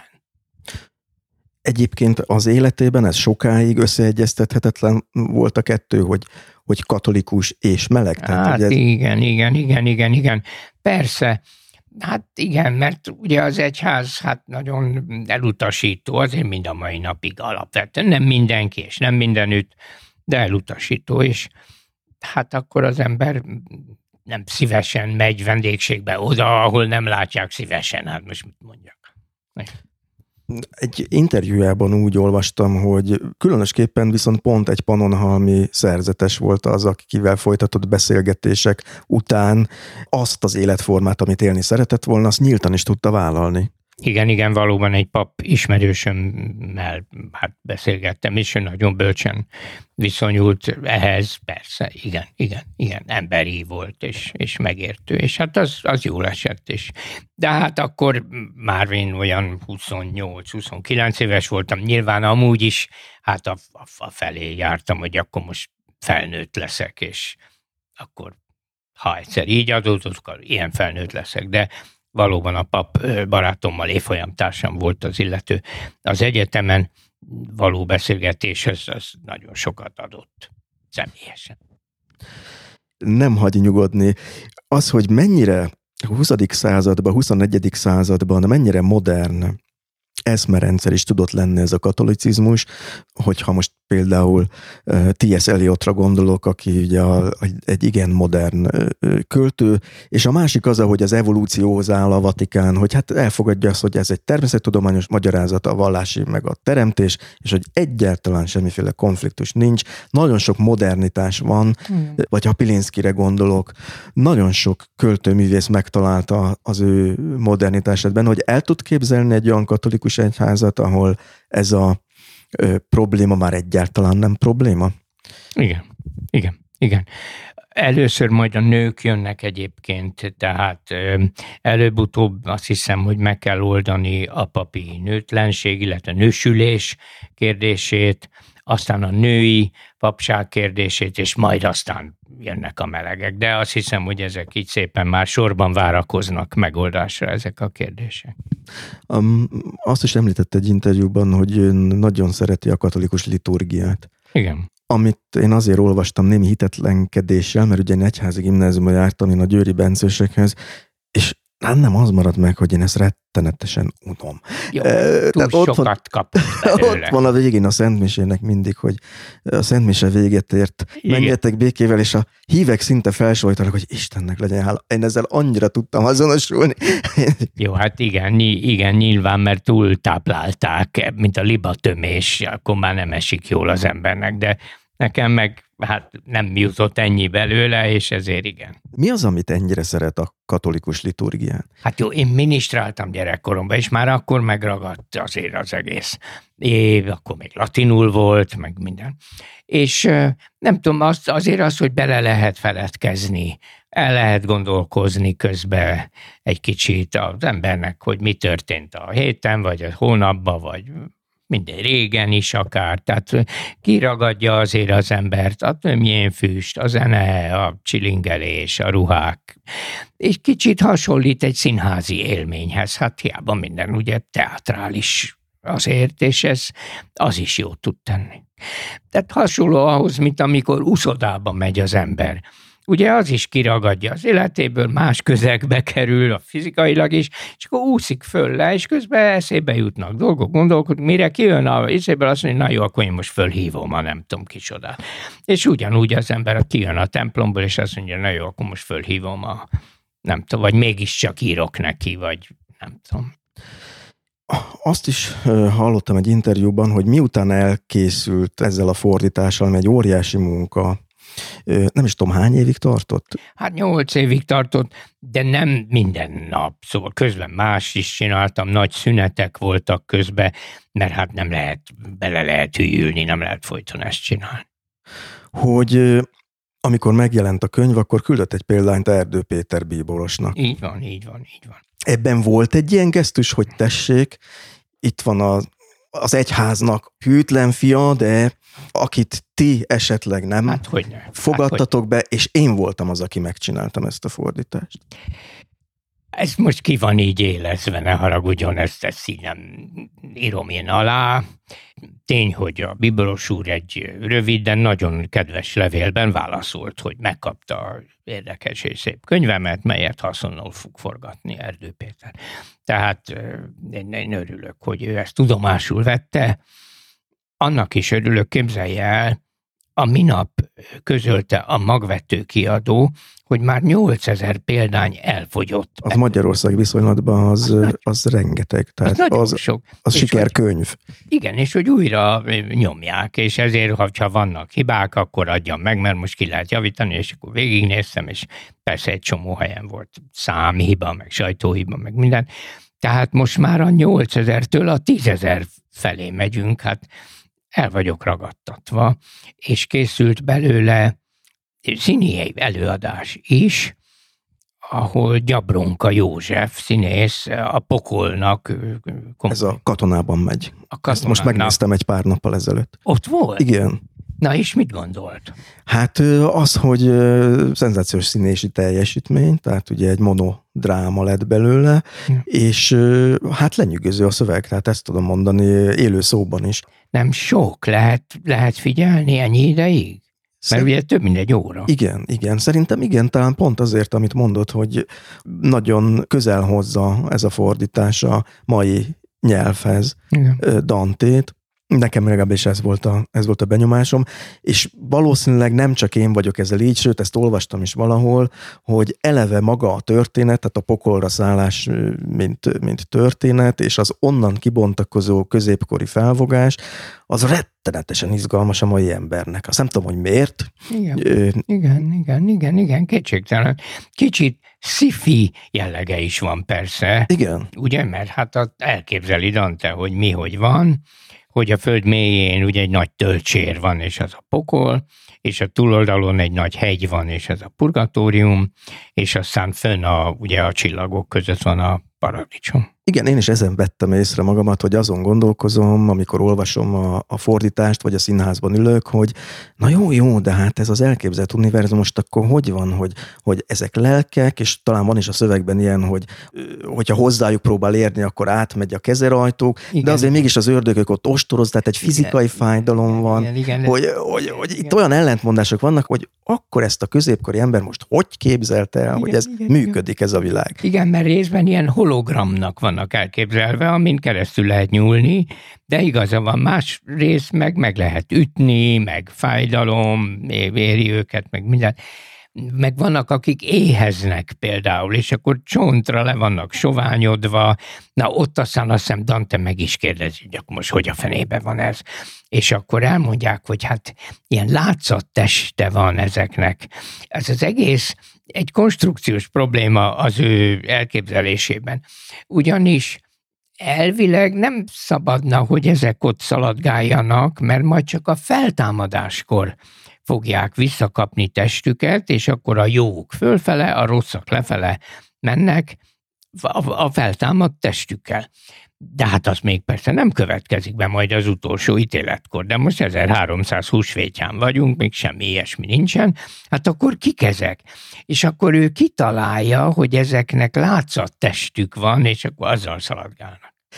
Az jutott eszembe, hogy talán ez a ma emberének azért ennyire izgalmas, mert ugye a középkorban a vallási és a természettudományos világmagyarázat az még nem vált el egymástól, és ebből egy csomó probléma adódott. Például ugye a katekizmusban is, vagy a hiszek egyben is benne van a testnek feltámadása, hogy ez rengeteg problémát okoz. Nem tudom, hogy Dante ezt hogy képzelte el. Igen, valóban ő is, hát mondhatom így, hogy küszködik ezzel a problémával, mert elvileg azt tanítja a kereszténység, hogy a világnak majd egy napon vége lesz, eljön az utolsó ítélet, és akkor mindenki visszanyeri fizikai testét, ezt hívják feltámadásnak, és a jók a mennyországban, a rosszak a pokolban fognak onnantól kezdve örök időkig hát üdülni, illetve szenvedni. Na most ez se könnyű, mert az emberek nagy része öregen, betegen, csúnyán, nyomorultul hal meg. Ez bizony még mind a mai napig így van. És hát, hogy elgondolkoztak azon, hogy akkor, ha valaki szép életet élt erkölcsileg, de így halt meg, mint nyomorult vénember vagy vénasszony, akkor így fog örök időkre maradni, ahogy meghalt, így fog föltámadni. Hát azért az nem egy jutalom igazán. És akkor elgondolkoztak azon, például Akvinói Szent Tamás, filozófus, akit szintén érdekelt ez a kérdés, és ő azt mondta, hogy nem, hanem a gondviselés az mindegy helyre billenti ezeket a dolgokat, és mindenkit az ideális formájában fog föltámasztani. Úgy is mondhatnám, hogy extrapolál, ahogy a matematika mondja, ugye meghosszabbítja gondolatban egy ideális pont felé, aki öregen és nyomorultul halt meg, azt mint egy visszaengedi a legszebb korában. Sőt, aki gyermekkorban halt meg, azt meg kiegészíti, hogy milyen stram férfi vagy szép nő lett volna belőle, és mint olyan fog föltámadni. Tehát ez kicsit olyan, mint hogyha egy ilyen platonizmus lenne, csak egy fizikai, valahogy létezik egy tökéletes emberi másolatunk valahol. Így van. És akkor igen, aki szegény, mondjuk testi fogyatékkal született, őt is kiteljesíti ez a feltámadás. Hát gondolom, igen, erről nincs szó, de feltétlenül igen, ha erkölcsileg megérdemli az illető természetesen. Na most a Dante például érdekes módon nem osztja ezt a véleményt, és ez benne van az Isteni Színjátékban, hanem ő úgy gondolja, hogy nem kell itten nekünk ezen okoskodni. Azt, ha egyszer így döntött a gondviselés vagy a jóisten, akkor legyen. Ahogy a lóversenyen szokták kiabálni, így, ahogy vagytok. Tehát, hogy a feltámadáskor az lesz majd, és törődjünk bele, hogy az valahogy nekünk mégiscsak akkor jó lesz, és nem fogjuk szégyelni. Egyébként, mint gondolat, nem rossz, mert hát ma is ismerünk embereket, akik csúnyák, betegek, vagy csonkák, vagy fogyatékosok, és nem szégyellik, és látjuk rajtuk, hogy lelkileg sudárak, és kihúzzák magukat. Tehát ezt tulajdonképpen akkor Dante az Isten hatókörébe utalja, hogy ő majd megoldja úgy, hogy jó legyen. Igen. De vannak ennek gyakorlati aspektusai, kérem. Például elmondja valahol a katekizmus, de az is lehet, hogy a Bibliában is benne van, hogy a feltámadt testünk az ragyogni fog nagyon fényesen.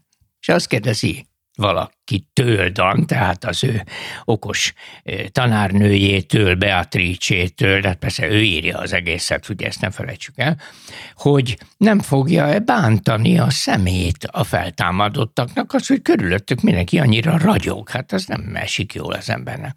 És akkor elmagyarázza Beatrice, hogy nem, mert viszont a szemünk is annyira meg fog erősödni, hogy ellenállóvá válik a nagy ragyogással szemben. Igen, erre mondtam talán azt itt az elején, hogy rengeteg további problémát hoz ez magával, és további kérdést, és valószínűleg a skolasztikának is egy csomó ilyen problémája, például, hogy hány angyal fér el ugye a tűfokán, az ebből adódik, hogy muszáj a fizikailag elképzelnem ezeket a lényeket, mert nincs rá más magyarázat. Igen. Az nagyon érdekes, hogy szerettek gondolkodni, szerettek okoskodni, végül is egy csomó dolgot neki köszönhetünk, hát hogy ők ezen egyáltalán töprengtek, magát a gondolkodást, az okoskodást milyen magas szinten űzték, de ugyanakkor nagyon keveset kísérleteztek. Nagyon ritkán jutott eszükbe, hogy jó, hát akkor nézzük meg, hogy ez így van, vagy nem így van. Egyszer-egyszer mond dolgokat, például a Holdban ugye foltokat lehet látni, ez ma is így van. Hát, hogy ezek micsodák? Az nem volt egészen nyilvánvaló számukra. Azt hiszem, hogy a Hold gömb, de lehet, hogy tudták. Az, hogy a Föld gömb, azt tudták, de lehet, hogy a Holdról is tudták, ezt most nem tudom. Azt tudták, hogy azért olyan fényes, mert rásüt a nap. És ha nem süt rá a nap, ugye akkor nem fényes. Hát a Hold fázisokat az okozza, hogy a nap rásüt, vagy nem süt rá. De hogy ezek a sötét foltok, ezek talán lukak. És azért ottan hát nem látszik a fényesség. Igen, ám, mondja Dante, de néha van napfogyatkozás, ami azért adódik, mert a Hold ugye a nap elé bemegy, és akkor át kéne, hogy süssön a nap ezeken a lukakon, ha ezek lukak volnának. De mivel nem süt át, hát nem lukak. Tehát logikai dedukcióval megfejtette igen, a világegyetemet. Igen, végül is Galilei is ilyeneket csinált, de nagyon kevés van. A természetet, az emberi testet egyáltalán nem figyelték meg, valahogy ez nem érdekelte őket, esetlegesnek gondolták. Nem hittem a szememnek, mikor Dante leírja, hogy a hód az úgy táplálkozik, hogy leül a folyó partjára, és bozontos farkát a vízbe lógatja, és a kis halak beleragadnak, és akkor ő kikapja a farkát, és bekapja a kis halakat. Na most ez akkora hülyeség, hogy utána kellett néznem a nagy lexikonban, meg a Wikipédián, és természetesen erről szó sincs, a hód nem fogyaszt halakat, hanem csak rákcsálja a fáknak a törzsét, meg mindenféle növénye, hát egy növényevő rákcsáló, mint a nyúl. És egyáltalán nem vesztegeti az idejét azzal, hogy a farkát a vízben lógassa. Na most a hód az, hát még ma is egy ismert állat, de akkoriban pláne minden faluban volt hód, de nem jutott eszükbe, hogy valahogy ezt úgy megfigyeljék, vagy egy délelőtt rászánjanak, hogy mit csinál a hód, hanem valaki ezt mesélte, és akkor ezt adták tovább, beleírták könyvekbe, és akkor az volt a tudomány. Ugyanakkor Dante ezek szerint fontosnak érezte, hogy ezt a tudást megossza. Ó, igen, enciklopédikus igényű munka. Az is eszembe jutott még, amikor arról beszéltünk, hogy olasz nyelven, az olasz toszkán regionális változatában írja ezt meg Dante, hogy ezek szerint ő nem csak abban alkotott itt nagyot, hogy az általa beszélt nyelven írt, de kellett hozzá alkotni egy helyesírást is, hogy ezt le tudja jegyezni? Nem nagyon, ez már megvolt. Azért ez részben a latinból adódott.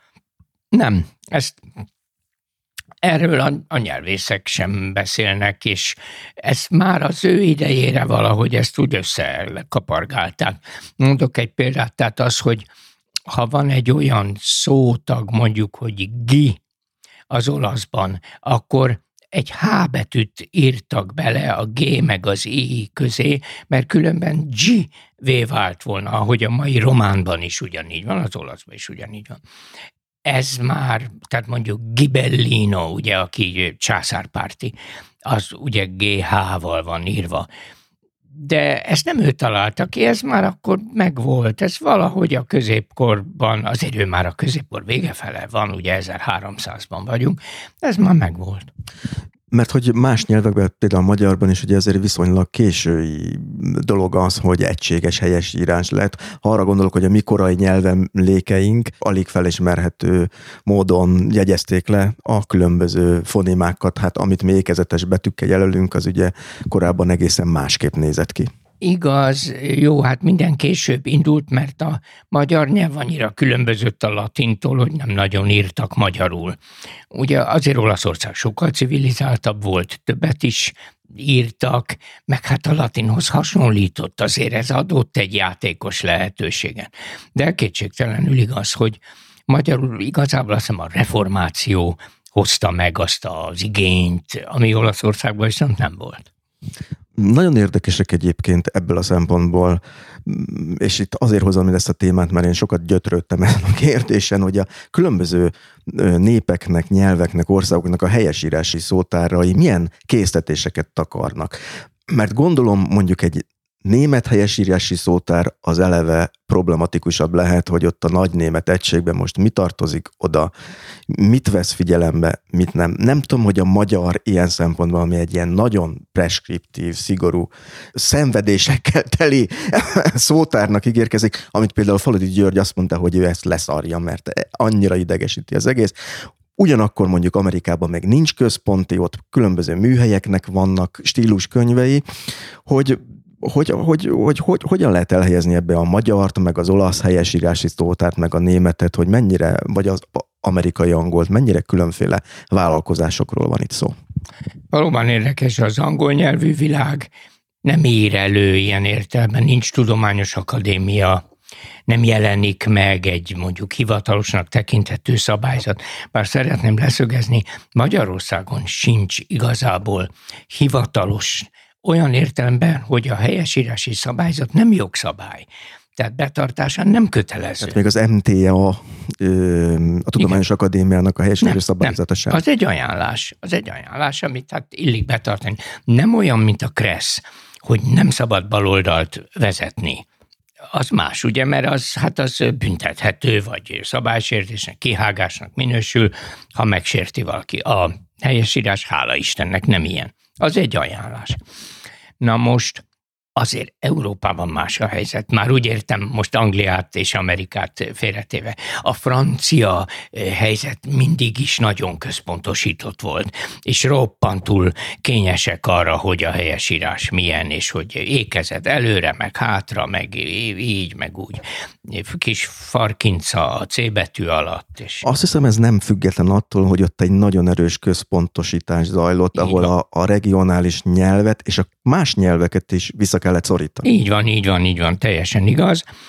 Másfelől a német is, az eléggé, most volt az utóbbi 20 évben volt egy helyesírási szabályzatváltozás, ugye, és akkor nagyokat vitatkoztak, megtartották azt a régi szabályukat, hogy minden főnevet nagybetűvel kell írni. Na most ez sok gondot okoz. Én a nagymamáméktól tanultam németül, és tudok beszélni, de hát iskolát nem végeztem soha németből, persze olvastam, meg mit tudom én, de ma is megáll a toll a kezembe, hogy most csak ezt nagy betűvel kell írni, vagy nem nagy betűvel kell írni. Tehát olyan, mint hogyha azt kérdezem magamtól magyarul, hogy mondjuk, nem tudom én, hol van a daráló, hogy most akkor a daráló az egy főnév, hát igaz, egy tárgy, de ugyanakkor ő darál, tehát akkor ez egy ige is. Na ilyeneken. Azért ezeken el lehet a németbe is, meg hogy hol van E betű, meg hol van umlaut, ugye A betű két ponttal, hova kell néma H-t beleírni, és hova nem. Én úgy tudom egyébként, hogy a kisebb német nyelvű országok, Ausztria, Liechtenstein, Svájc, azok követik a német standardot, nem kívánnak sajátot. A magyarban kicsit a franciára emlékeztet a helyzet. Most én emlékszem, hogy az 50-es években volt egy komoly, mondjuk tendencia arra, hogy mi lenne, ha az elipszilon megszűnne, és helyette J betű volna. Nekünk művelteknek ez nagyon furcsán néz ki, hogy a folyó, meg a hajó, akkor egyformán J betű legyen, de hát majd megszokjuk, és tény, hogy nagyon sok gondot okoz, mert végül is teljesen fölösleges értelme nincsen, ugye egy puszta tradíció.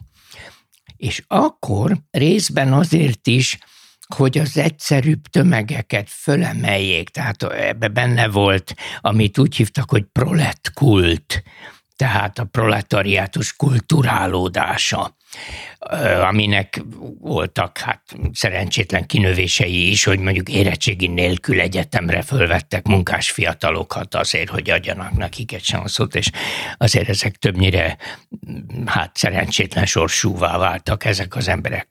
De kétségtelen a mobilitást a kommunisták nagyon akarták hát serkenteni, és ez önmagában egy pozitív dolog. Ma sajnálatos, hogy mennyire lecsökkent a mobilitás. és ez egy eszköz lett volna arra, hogy sokkal könnyebb legyen a helyesírás, ne lehessen mindjárt bunkónak nevezni valakit, mert elrontotta az elipszent. És én emlékszem, hogy akkor azt mesélte a Bakos Ferenc idős nyelvész mester, aki szótárakat is írt. Az idegen szavak. Az idegen szavak szótára. Csak Bakosnak hívjuk. A Bakos, úgy van, ő erdélyi ember volt, tudott románul is, és ő neki voltak információi arról, hogy ott mi történik. És azt mondta, hogy ő volt az, vagy többen ők voltak azok, akik azt mondták Pesten az akadémián, hogy ne csináljuk, mert a románok hát kvázi arra indítanák a romániai magyarokat, hogy ne fogadják el a budapesti akadémiának a döntéseit, hiszen miért is volnának azok érvényesek, ugyebár, hát mi köze van.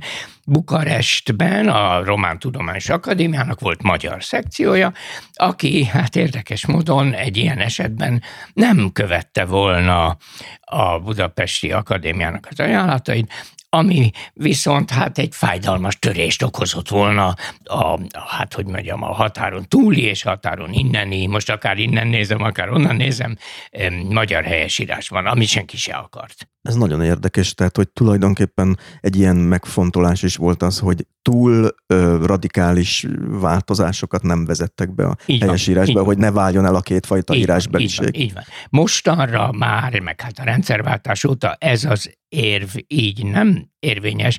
Most viszont már elment az a vonat, amelyik ilyen radikális változásokat bárhol akart volna csinálni, a proletkultnak vége, és senki se akarja már az egyszerű tömegeket felemelni, sajnos, a polgárosodás szintjére. Eszembe jutott viszont a helyesírási szótárnak egy akut problémája. Önnek volt egy nagy sikerű műsorsorozata a Klubrádión, a Szószátyár, ahol Kálmán László nyelvésszel beszélgetett. Sajnos ő már nincs közöttünk pár hónapja. Emlékszem, hogy az ő példája volt, most vagy a műsorban, vagy valahol máshol olvastam tőle, a külön és egybeírásoknak a teljesen kaotikus rendszere. Én ugye tanárképző szakon végeztem, angol-magyar szakon, és megmondom őszintén... Hát akkor hogy, maga tudja ezeket, nem? Megmondom őszintén, hogy nekem a mai napig problémát okoz a külön egybeírás, állandóan kapkodom le a szótárt, és az ő példája volt, ami ugye megmutatjanak az abszurditását, a házi nyúl, hogy a 12. kiadása az akadémiai szótárnak külön írja, az előző egybe, és tényleg az embernek a haja égnek áll, hogy miért. Ugye az angolban viszonylag egyszerű, 95%-os pontosággal eltalálom, hogy biztos külön írják, aztán kiderül, amikor mégsem, akkor mégsem. Olyan, igen. De a magyarban meg ez valami olyan, szinte egy skolasztikus okoskodásá változott. Igen. A múltkor meg is kellett kérdeznem egyébként a helyesírási szabályzat egyik, hát készít, ugye ezt egy bizottság készíti, akik nagyokat vitatkoznak ezeken, és persze van szempont emellett, meg szempont amellett, meg kellett kérdeznem a kiváló nyelvészt Mártonfi Attilát, hogy a üzletünk nyitvatartása, hogy azt most egybeírjam-e vagy külön. Mert hát, és akkor azt mondta, hogy hát igen, ez egy nagyon jó kérdés. Eleve ezt bele kellett volna tenni a helyesírási szótárba, de nincs benne sajnos, mert azt mondják, ők azt gondolták, hogy ez következik a szabályból, hogy ő szerintük ezt külön kell írni. De hát mondom, azért az nem ugyanaz a nyitvatart, mint a nyitvatart, mert ugye, ha az ember egy lekvárt nyitvatart, akkor az megpenészedik, az nem ugyanaz, mint hogy az üzlet nyitvatart. Hát igen, szóval erről van szó, hogy mikor válik mássá a jelentés. Elvileg azt mondja az akadémia, és ezzel egyet lehet érteni, hogyha más a jelentés, akkor írjuk egybe. Persze vannak nagyon szép példák. Más dolog a hideg konyha, mint a hideg konyha. Hiszen a hideg konyha, abban egyáltalán nincs hideg, csak hideg ételeket készítenek, egybeírom. És aztán ugye el lehet kezdeni így szűkíteni ezt a sávot, és a végén jönnek esetek, mint a házi nyúl, hogy az mostan egyfajta nyúl-e, szerintem igen, vagy csak ugye házi problémákkal terheltem őt, és a mérges kígyó, hát az egy nagyon jó példa, ezen szeretünk rugózni, hogy elvileg azt mondja az akadémia, hogy ezt mindig írjuk külön. Pedig szerintem az nem ugyanaz, hogyha egy kígyó fel van dühödve, ugye, akkor egy mérges és kígyó. Pontosan nekem is ez a problémám, hogy rengeteg olyan esetet ír már a szótár, ahol egyszerűen mást jelent, hogyha külön írom. Igen. És ragaszkodik hozzá, hogy írjam külön. Jó, de igen, de mennyire jelent más a más, ugye, és akkor most már a filozófia vizein evezünk, mert itt most már a más szócskát kellene definiálni, hogy ugye, és akkor eljutunk oda, hogy minden ember más, vagy nem, és így tovább. Én belátom, hogy az akadémiának nehéz dolga van. Lehetne egy kicsit rugalmasabb, tehát mondhatná azt, hogy emberek, hallgassatok a fületekre, vagy az eszetekre, és írjátok úgy, ahogy akarjátok. Ez persze a valóságban így történik. Hát ha én írok egy levelet, vagy akármi. Na most a korrektor, aki egy lapnál, vagy egy nyomdában, vagy egy könyvkiadóban dolgozik, hát ő a szabályzatot akarja betartatni, és akkor ő kijavítja. Hát jó van, hát javítsa. És igen, emlékszem, hogy a korrektoroknak vannak ilyen belépő szintű mitológiái, például a mozgószabályt nagyon szeretik, mert az olyan szép, önmagában szinte egy ilyen, ugye az egybe külön írásoknál, hogy akkor hol lesz ott kötőjel. Kötőjel, ugye? Igen. Strandfelszerelés kölcsönző. Így van, nagyon szép.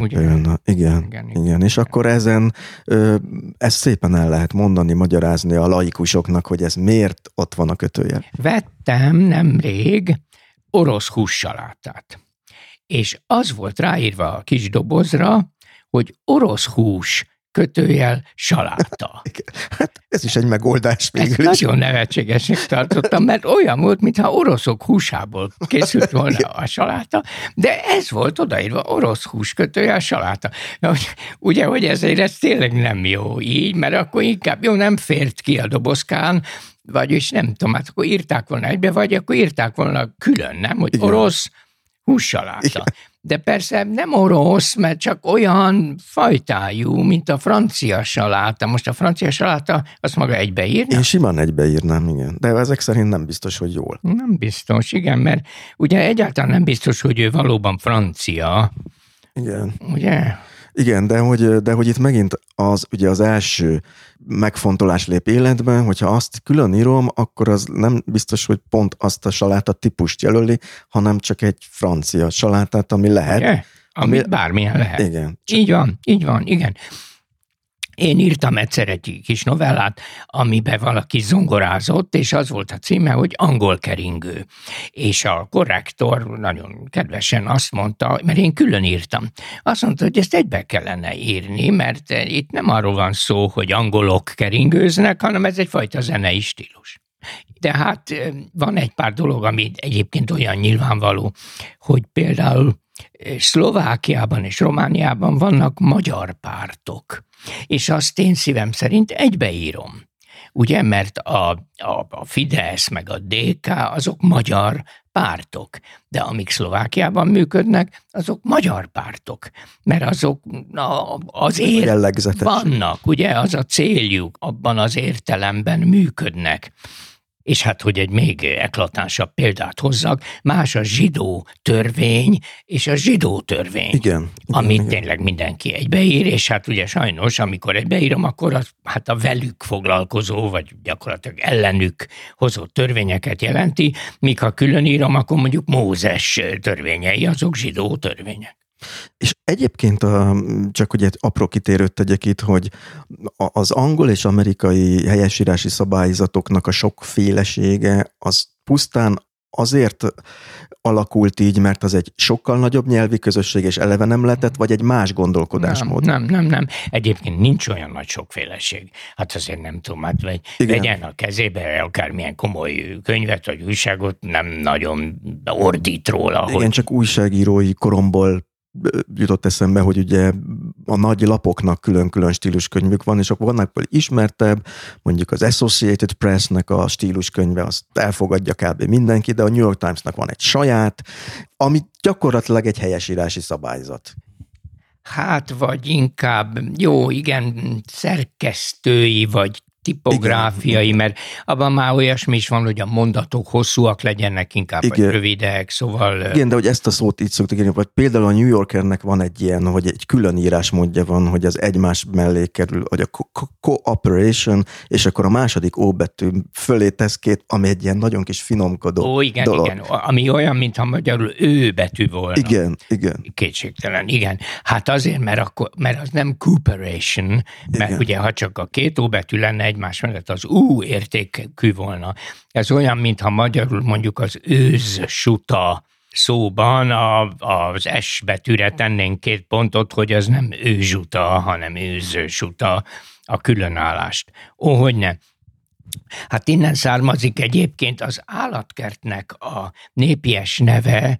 Ugye Londonban először zoo-nak mondták éppen az egyszerű emberek, mert hát megnyitották ugye a legszélesebb tömegek előtt, és hát a proletariátus szívesen járt az állatkertbe, ahogy nálunk is. Azért az egyszerű emberek vasárnapi programja volt, a gyerekekkel el lehetett menni, vagy a macáját elvitte a baka, és ott udvarolt neki az állatkertbe.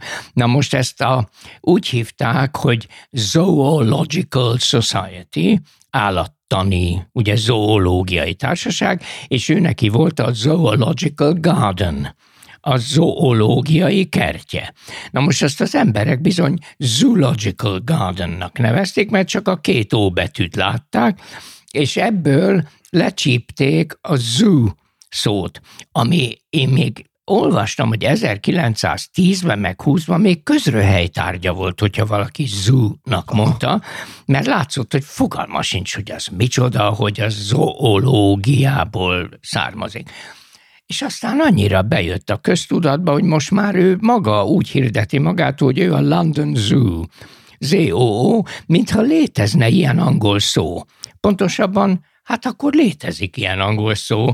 Végül is a szavak létezésének nincs más kritériuma, mint hogy léteznek. Ez, hogy használják az emberek. Igen. De hogy visszatérve a kérdésre, csak hogy elharapjam ezt a végét, hogy akkor ezek szerint ez egy másfajta gondolkodásnak a következménye. Igen, nem akarok központi szabályzatot adni? Úgy van. Hát gondoljon arra, hogy amikor mondjuk Franciaországban Richelieu bíboros az 1600-as években vaskézzel írta elő, hogy kell a francia nyelvet írni, Angliában mindenki tartózkodott ettől, mert ők egy egész más típusú társadalom, a lokalitás, a helyiség, az én házam, az én váram, nekem azt nem mondják meg, én azt tudom itten.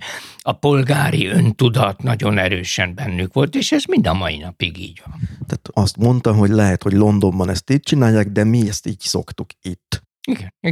Igen. Vagy persze, vagy Nyugat-Londonban így csinálják, de mi Kelet-Londonban úgy csináljuk. Igen. Ez egyfajta konzervativizmus, nem? Tehát, hogy nekünk bejött, bevált, tehát ez nekem ez nagyon szimpatikus egyébként a brit konzervativizmusban, hogy igazából nem arra vonatkozik, hogy mi a régit szeretjük, hanem azt, hogy ez működik, akkor ezen nem változtatunk mindenkit. Hát gondolj meg, soha nem szoktak utcákat átnevezni például. Számukra ez teljesen ismeretlen, hogy egy utcát azelőtt másképp hívtak, mint most. Hát miért? Igen. Egy interjúban talán mondta is, hogy önnek nagyon bejön ez a brit mentalitás, hogy ott szívesebben olvassa a konzervatív sajtót pont ezért. Igen, részben valóban így van, talán családilag, meg a neveltetésem miatt is, de részben azért is, mert Magyarországon, hát amióta én élek, csak nyomokban van jobboldali tisztességes sajtó, vagy konzervatív sajtó. És pedig az egy nagyon érdekes dolog, nagyon szép. Ma talán van a Válasz Online, az igen. Mondjuk ide sorolnak. Ennek a műsornak a stratégiai partnere egyébként a Válasz Online pont ezért. Örvendek. De hát kis ható sugarú dolog azért, tehát ugye nincs egy komoly nagyországos lap, amely konzervatív volna, és hát ez hiányzik, és ez üdít, ez kell az embernek.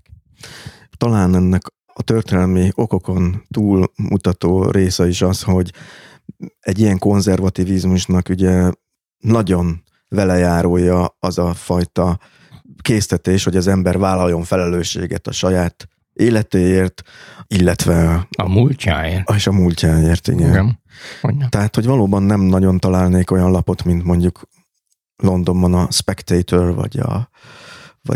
Hát jó, vagy akár a napilapok, érted, a Times. Times, igen. Egy picit visszatérnék meg itt Kálmán Lászlóra, azért is hoztam be, mert és a helyesírásra. Meghalt szegény. Igen, ezt mondtam is, hogy sajnos nincs közöttünk már. Egyébként a műsornak így ezzel vége is lett. A Klubrádióban zajló műsornak, igen. Ez az ő műsora volt, ő hívott engem maga mellé annak idején, és úgy éreztem, hogy nem. Meg elég is volt, hát azért sok évig ment, és hát semmi se tudom. Hány évig? Én sem tudom. 10-12, mit tudom, rengeteg. De hát egy legendává vált ez a műsor, én nagyon sok visszajelzést... El kell azért mondanom egy technikai dolgot, és az a következő. Egy idő múlva újra és újra ugyanazok a kérdések jöttek elő.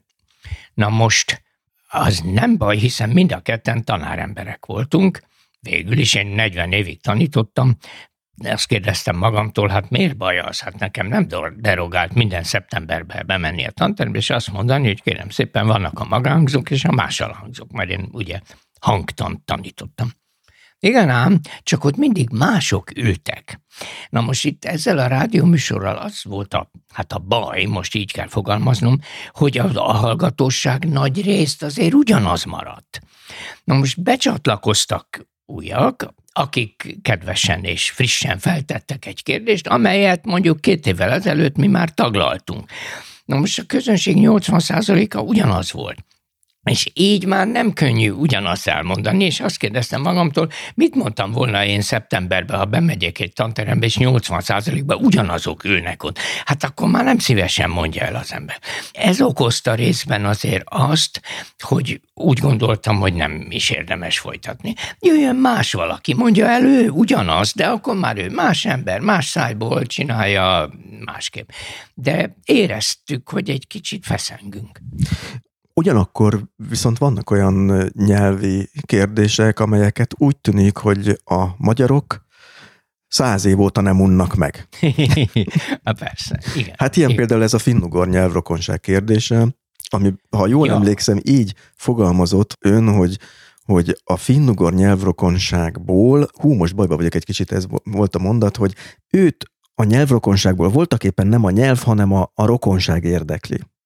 Hát igen. Jó, most persze ezzel maga most átsúszott egy másik kérdése, mert ez nem a nyelvhasználatnak a kérdése, hogy most akkor elipszilon vagy nem elipszilon, hanem ez egy tudományos kérdés igazából.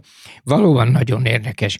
Van egy kiváló nyelvész, Sándor Klára, aki könyvet is írt, sőt, hát talán több könyvet is írt erről, és ő úgy fogalmaz, hogy rénszarvas vagy csodaszarvas.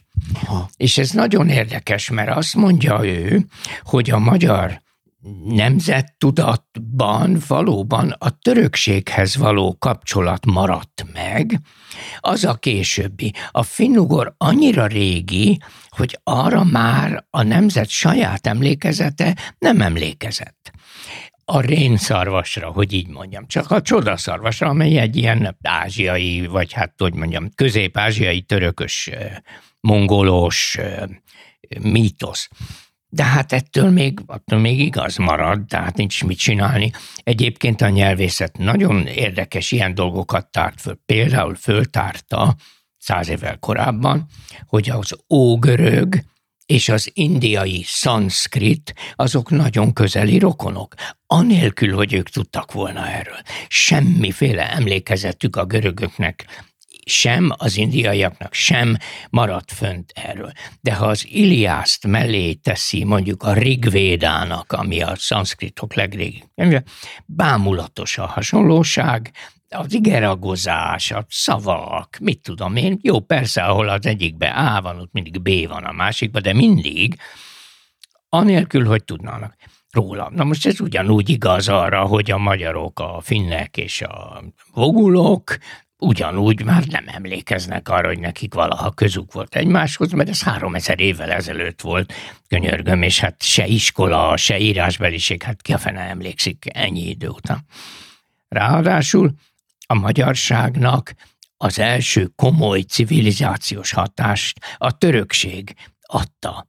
és ez nagyon komolyan mind a mai napig ott van, tehát mondjuk az a szó, nagyon érdekes egyébként.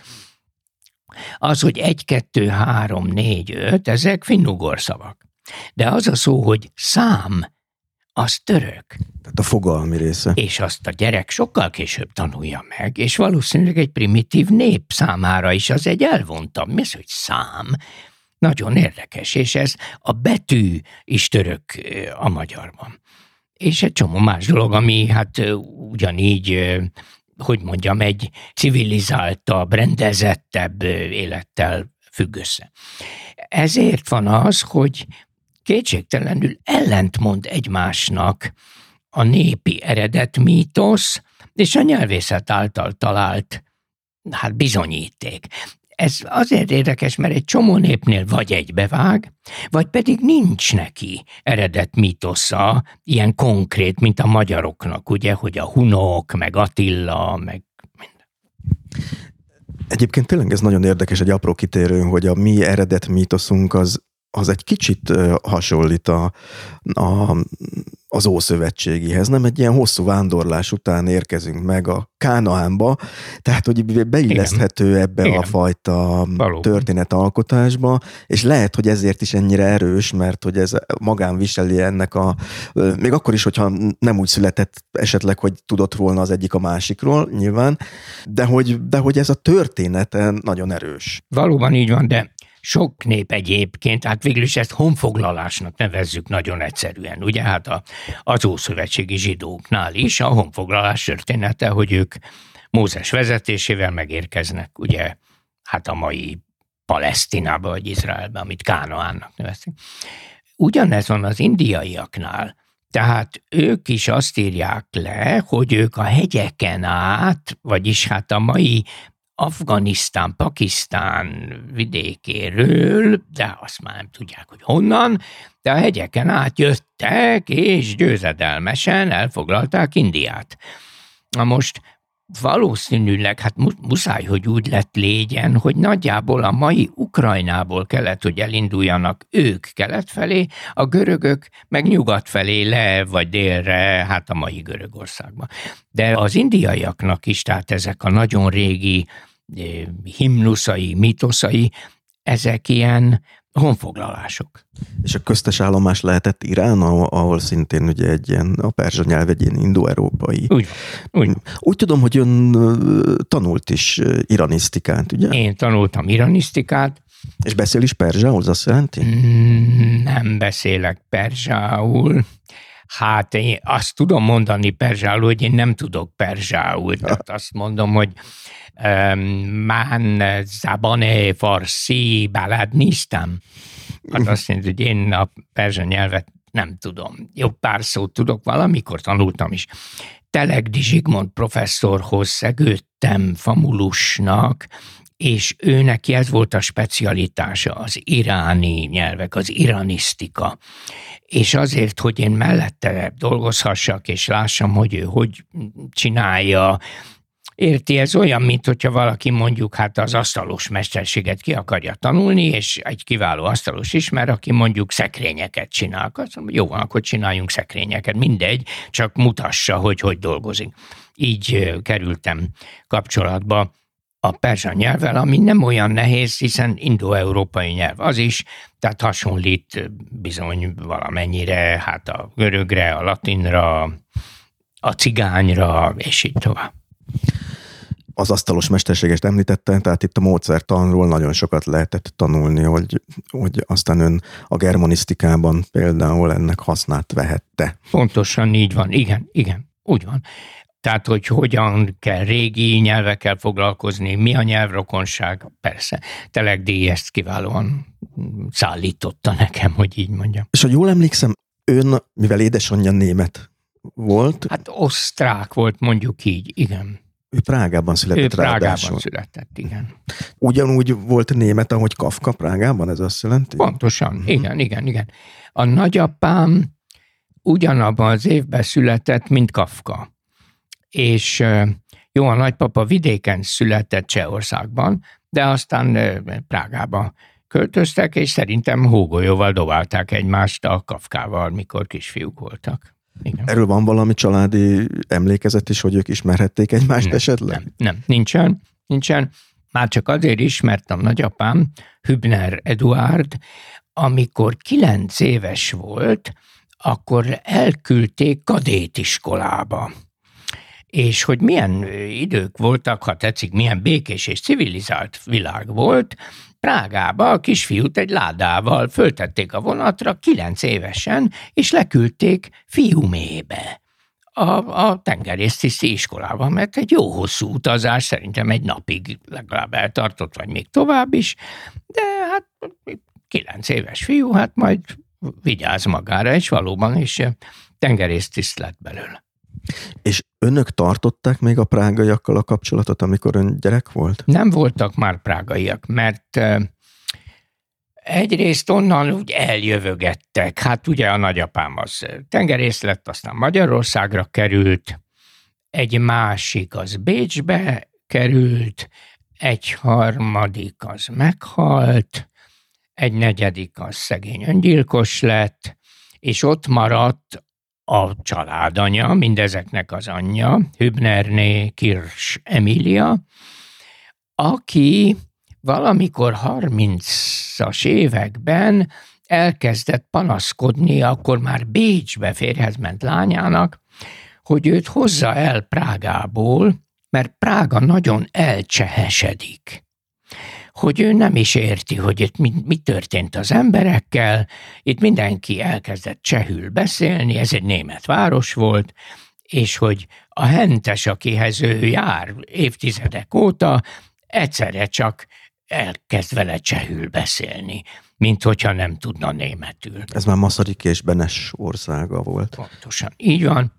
A nacionalizmus is megmutatkozik, és lehet, hogy a közeledő német nyomás és német fenyegetés váltotta ki, ha tetszik, ezt a büszkeséget, hogy akkor most mindenki legyen cseh, és hát a dédnagyanyám átkéreckedett Bécsbe, mert azt mondta, hogy ő már csehül nem tud megtanulni, és itt mindenki meg van bolondulva, és bezárta Prágát, és eljött. De ez azt jelenti, hogy önök még németül beszéltek a családban? Igen. Tehát önnek az első anyanyelve az a német gyakorlatilag? Igen, ezt mondhatjuk. Nehéz ezt így eldönteni, de igen. Anyánk, már ugye 3-an voltunk fivérek, anyánk németül beszélt hozzánk, mikor kicsik voltunk, ahogy ezt nagyon józanul szokás csinálni, mert hogy a helyi nyelvet majd úgyis megtanulja az utcán meg az óvodában. Tehát kicsit olyanok voltunk, mint az emigránsok ma. Tehát mintha mondjuk valaki kiköltözik Párizsba, de akkor azért otthon a gyerekeivel magyarul beszél, hogy már ne menjen az veszendőbe. Ez történt. Ráadásul nagyon közel laktak anyám szülei, a Hübnerék, akik nem jól tudtak magyarul, vagy hát a nagymama jobban, de a nagypapa gyalázatosan rosszul, hát ővelük németül folyt a szó egészen, amíg ők éltek, az természetes volt, hogyha ők bejöttek a szobába, akkor németül beszéltünk. Így hát én még most is jól tudok németül, csak hát egy kicsit olyan konyhailag, tehát az összes zöldségféléket tudom, meg a ruhadarabokat tudom, de múltkor valakinek azt akartam mondani egy komoly beszélgetésben, hogy kereslet és kínálat. Na, ezt már nem tudtam németül, mert a nagypapáék ilyet soha nem mondta. Annak ellenére, hogy ugye az egész életében foglalkozott germanisztikával, német nyelvészettel is. Ez így nem igaz. Én angol nyelvészettel foglalkoztam, az angol ugye rokona a németnek, a középkorban, stb. Mai németet én nem nagyon szoktam, én nem szoktam olvasni, megértem az újságot, de mondjuk egy regényt már nehezen, mert ahhoz a szókincsem már nem elég nagy. De vidáman tudok társalogni. És úgy tudom, hogy volt a családjukban egy harmadik bevett nyelv is, ez pedig az olasz. Úgy van, a szüleim zenészek voltak, ezért hát ők persze jól tudtak olaszul, meg az anyámnak az anyja, ő olasz származású volt, és emiatt is hát volt egy szál, ami oda kötötte. Anyám, amikor lány volt, meg kamaszlány, meg gyerek, akkor járogatott a nagyanyjához nyaralni az Adria partján, Póla városában. Ma úgy hívják Pula, Horvátország, de akkor az még Olaszország volt. és így aztán hát ő jól megtanult. Meg voltak barátai, olaszok Velencében is, és így tovább. Tehát ez egy polgári családban, ez a nyelvtanulás volt az egyik, az, ami a gyerekeknek egyrészt, ugye nyilván német az adta magát, de a többi nyelvnek a tanulása, akkor gondolom az egy kötelesség is volt. A francia, igen, mindenki járt franciára, és mindenki tudott valamit franciául, kivéve a nagypapát, aki tengerész tiszt volt, az annyira nyelvi antitalentum volt, ugye semmilyen nyelven nem tudott megtanulni, angolul se tudott, pedig Szingapurba is volt, de hát nem ment neki. De mindenki más azért egész rendesen tudott franciául, olaszul is, igen, angolul nem, az csak én, mert nekem az egy ilyen romantikus vonzódás volt, egy egzotikus valami, hogy olyan nyelvet is tanuljunk, amit senki se tud a családból. Ki is nevettek érte. Mert hogy ezt nem tartották komoly nyelvnek? Meg hogy hangzik, meg egész másképp mondják, mint ahogy le van írva, meg mit tudom én. Akkor az iskolában persze angol nem volt, hanem egy Pali bácsi nevű kiváló angol tanárt szerzett a nagymama, és a Pali bácsi járt hozzánk, és mondta, egy kis tankönyvet hozott, ez is érdekes volt, mert ez ilyen cserkészeti angol könyv volt még az ostrom előttről. Ez esetleg a Jamboree-ra készült? Pontosan valami ilyesmi volt, és azért az ember pontosan tudta, hogy ez még a kommunizmus előttről van, mert egész más légköre volt a dolognak, és arról szólt, hogy egy Artúr nevű angol fiú Magyarországra látogat, és itt megmutatják neki a várost, és mondta Pali bácsi, hogy én olvassam, és én olvastam szépen, de ezt a nevet én Artúrnak mondtam, és Pali bácsi mondta, hogy ezt nem így kell mondani, ha angolul van, hanem úgy kell mondani, hogy Arthur. Mondom, micsoda? Azt mondja, Arthur. Majd sose felejtem, mert látom magam előtt a Pali bácsit. Azt hittem megbolondult. Mit beszél? Arthur. Mondom, mondjam azt, hogy Arthur. Azt mondja, igen, mondd azt, hogy Arthur. Na most vesztemre, mikor Pali bácsi elment, talán egy kicsit, mert olyan bizonytalannak is éreztem magam. Úgy éreztem, hogy ezt el kell mondanom a szüleimnek, hogy itt talán valami nincs egészen rendben. Kicsit, mintha a Pali bácsi molesztált volna engem nyelvileg azzal, hogy ezt a nagyon furcsa szót. Na, vesztemre elmondtam, az egész család ezen röhögött, és attól kezdve hetekig engem úgy szólítottak, hogy és így kidugták a nyelvüket, ahol a TH hang van.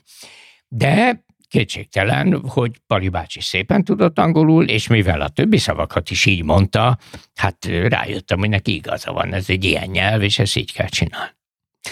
Azért is izgalmas nekem, amit mond, mert eszembe jutott az, hogy egy nyelvkönyvben mennyi politika és mennyi korszellem tud megjelenni, és itt van a polcomon az a 4 kötetes Mozsé, a francia nagy klasszikus. Én is abból tanultam. Igen, ez az 50-es, 60-as éveknek a nagy vállalkozása. Langue et civilisation française. Igen, és a civilizáció az egy nagyon fontos eleme. Bizony, igen.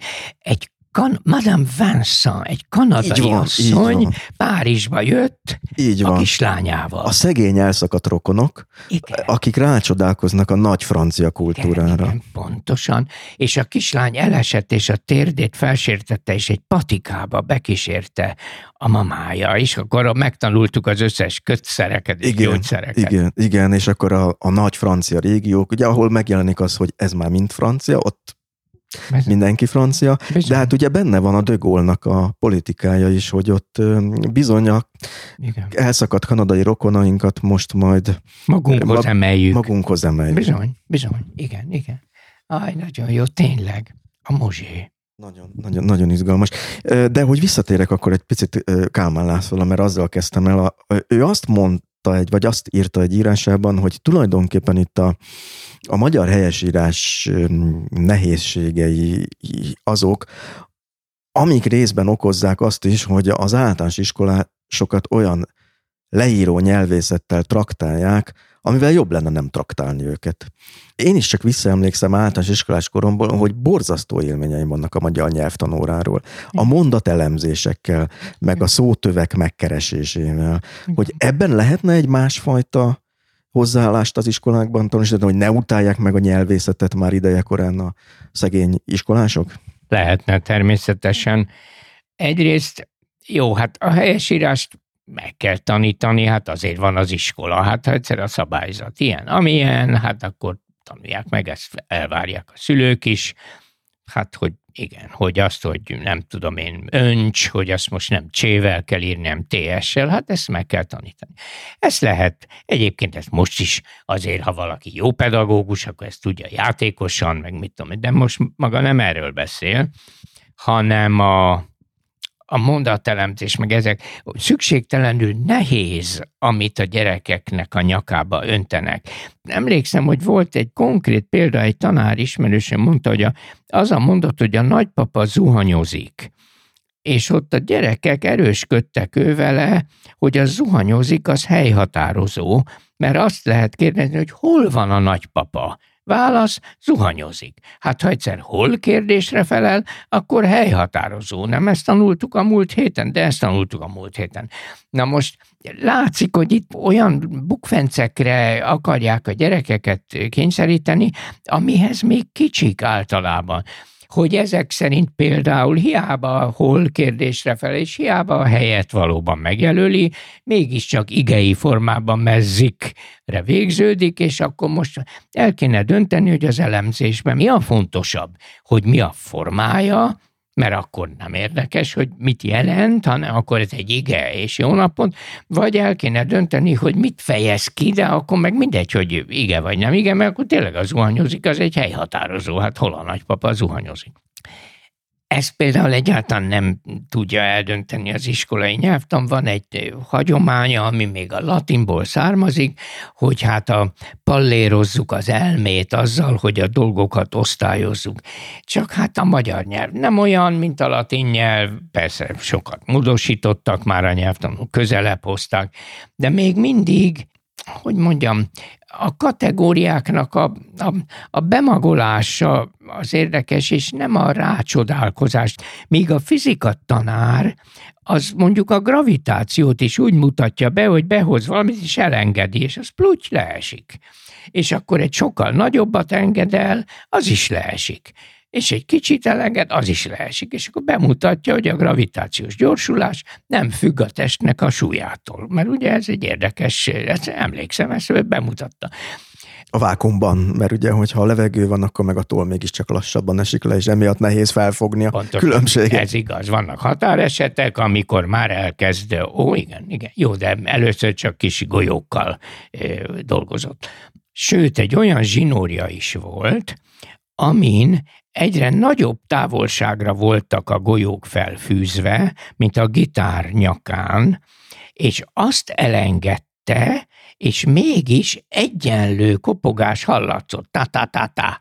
Mert ugye, hogy ami sokkal följebb volt, az sokkal jobban gyorsult. De jó kísérlet, igen. Erre emlékszem, és többször is kértük, hogy csinálja még, míg hogyha olyan zsinórja is volt, amin egyenlő távolságban voltak, ott meg hallatszott, ott egyre gyorsabban kopogtak. De hogyha eleve ki volt mérve, akkor azonosan.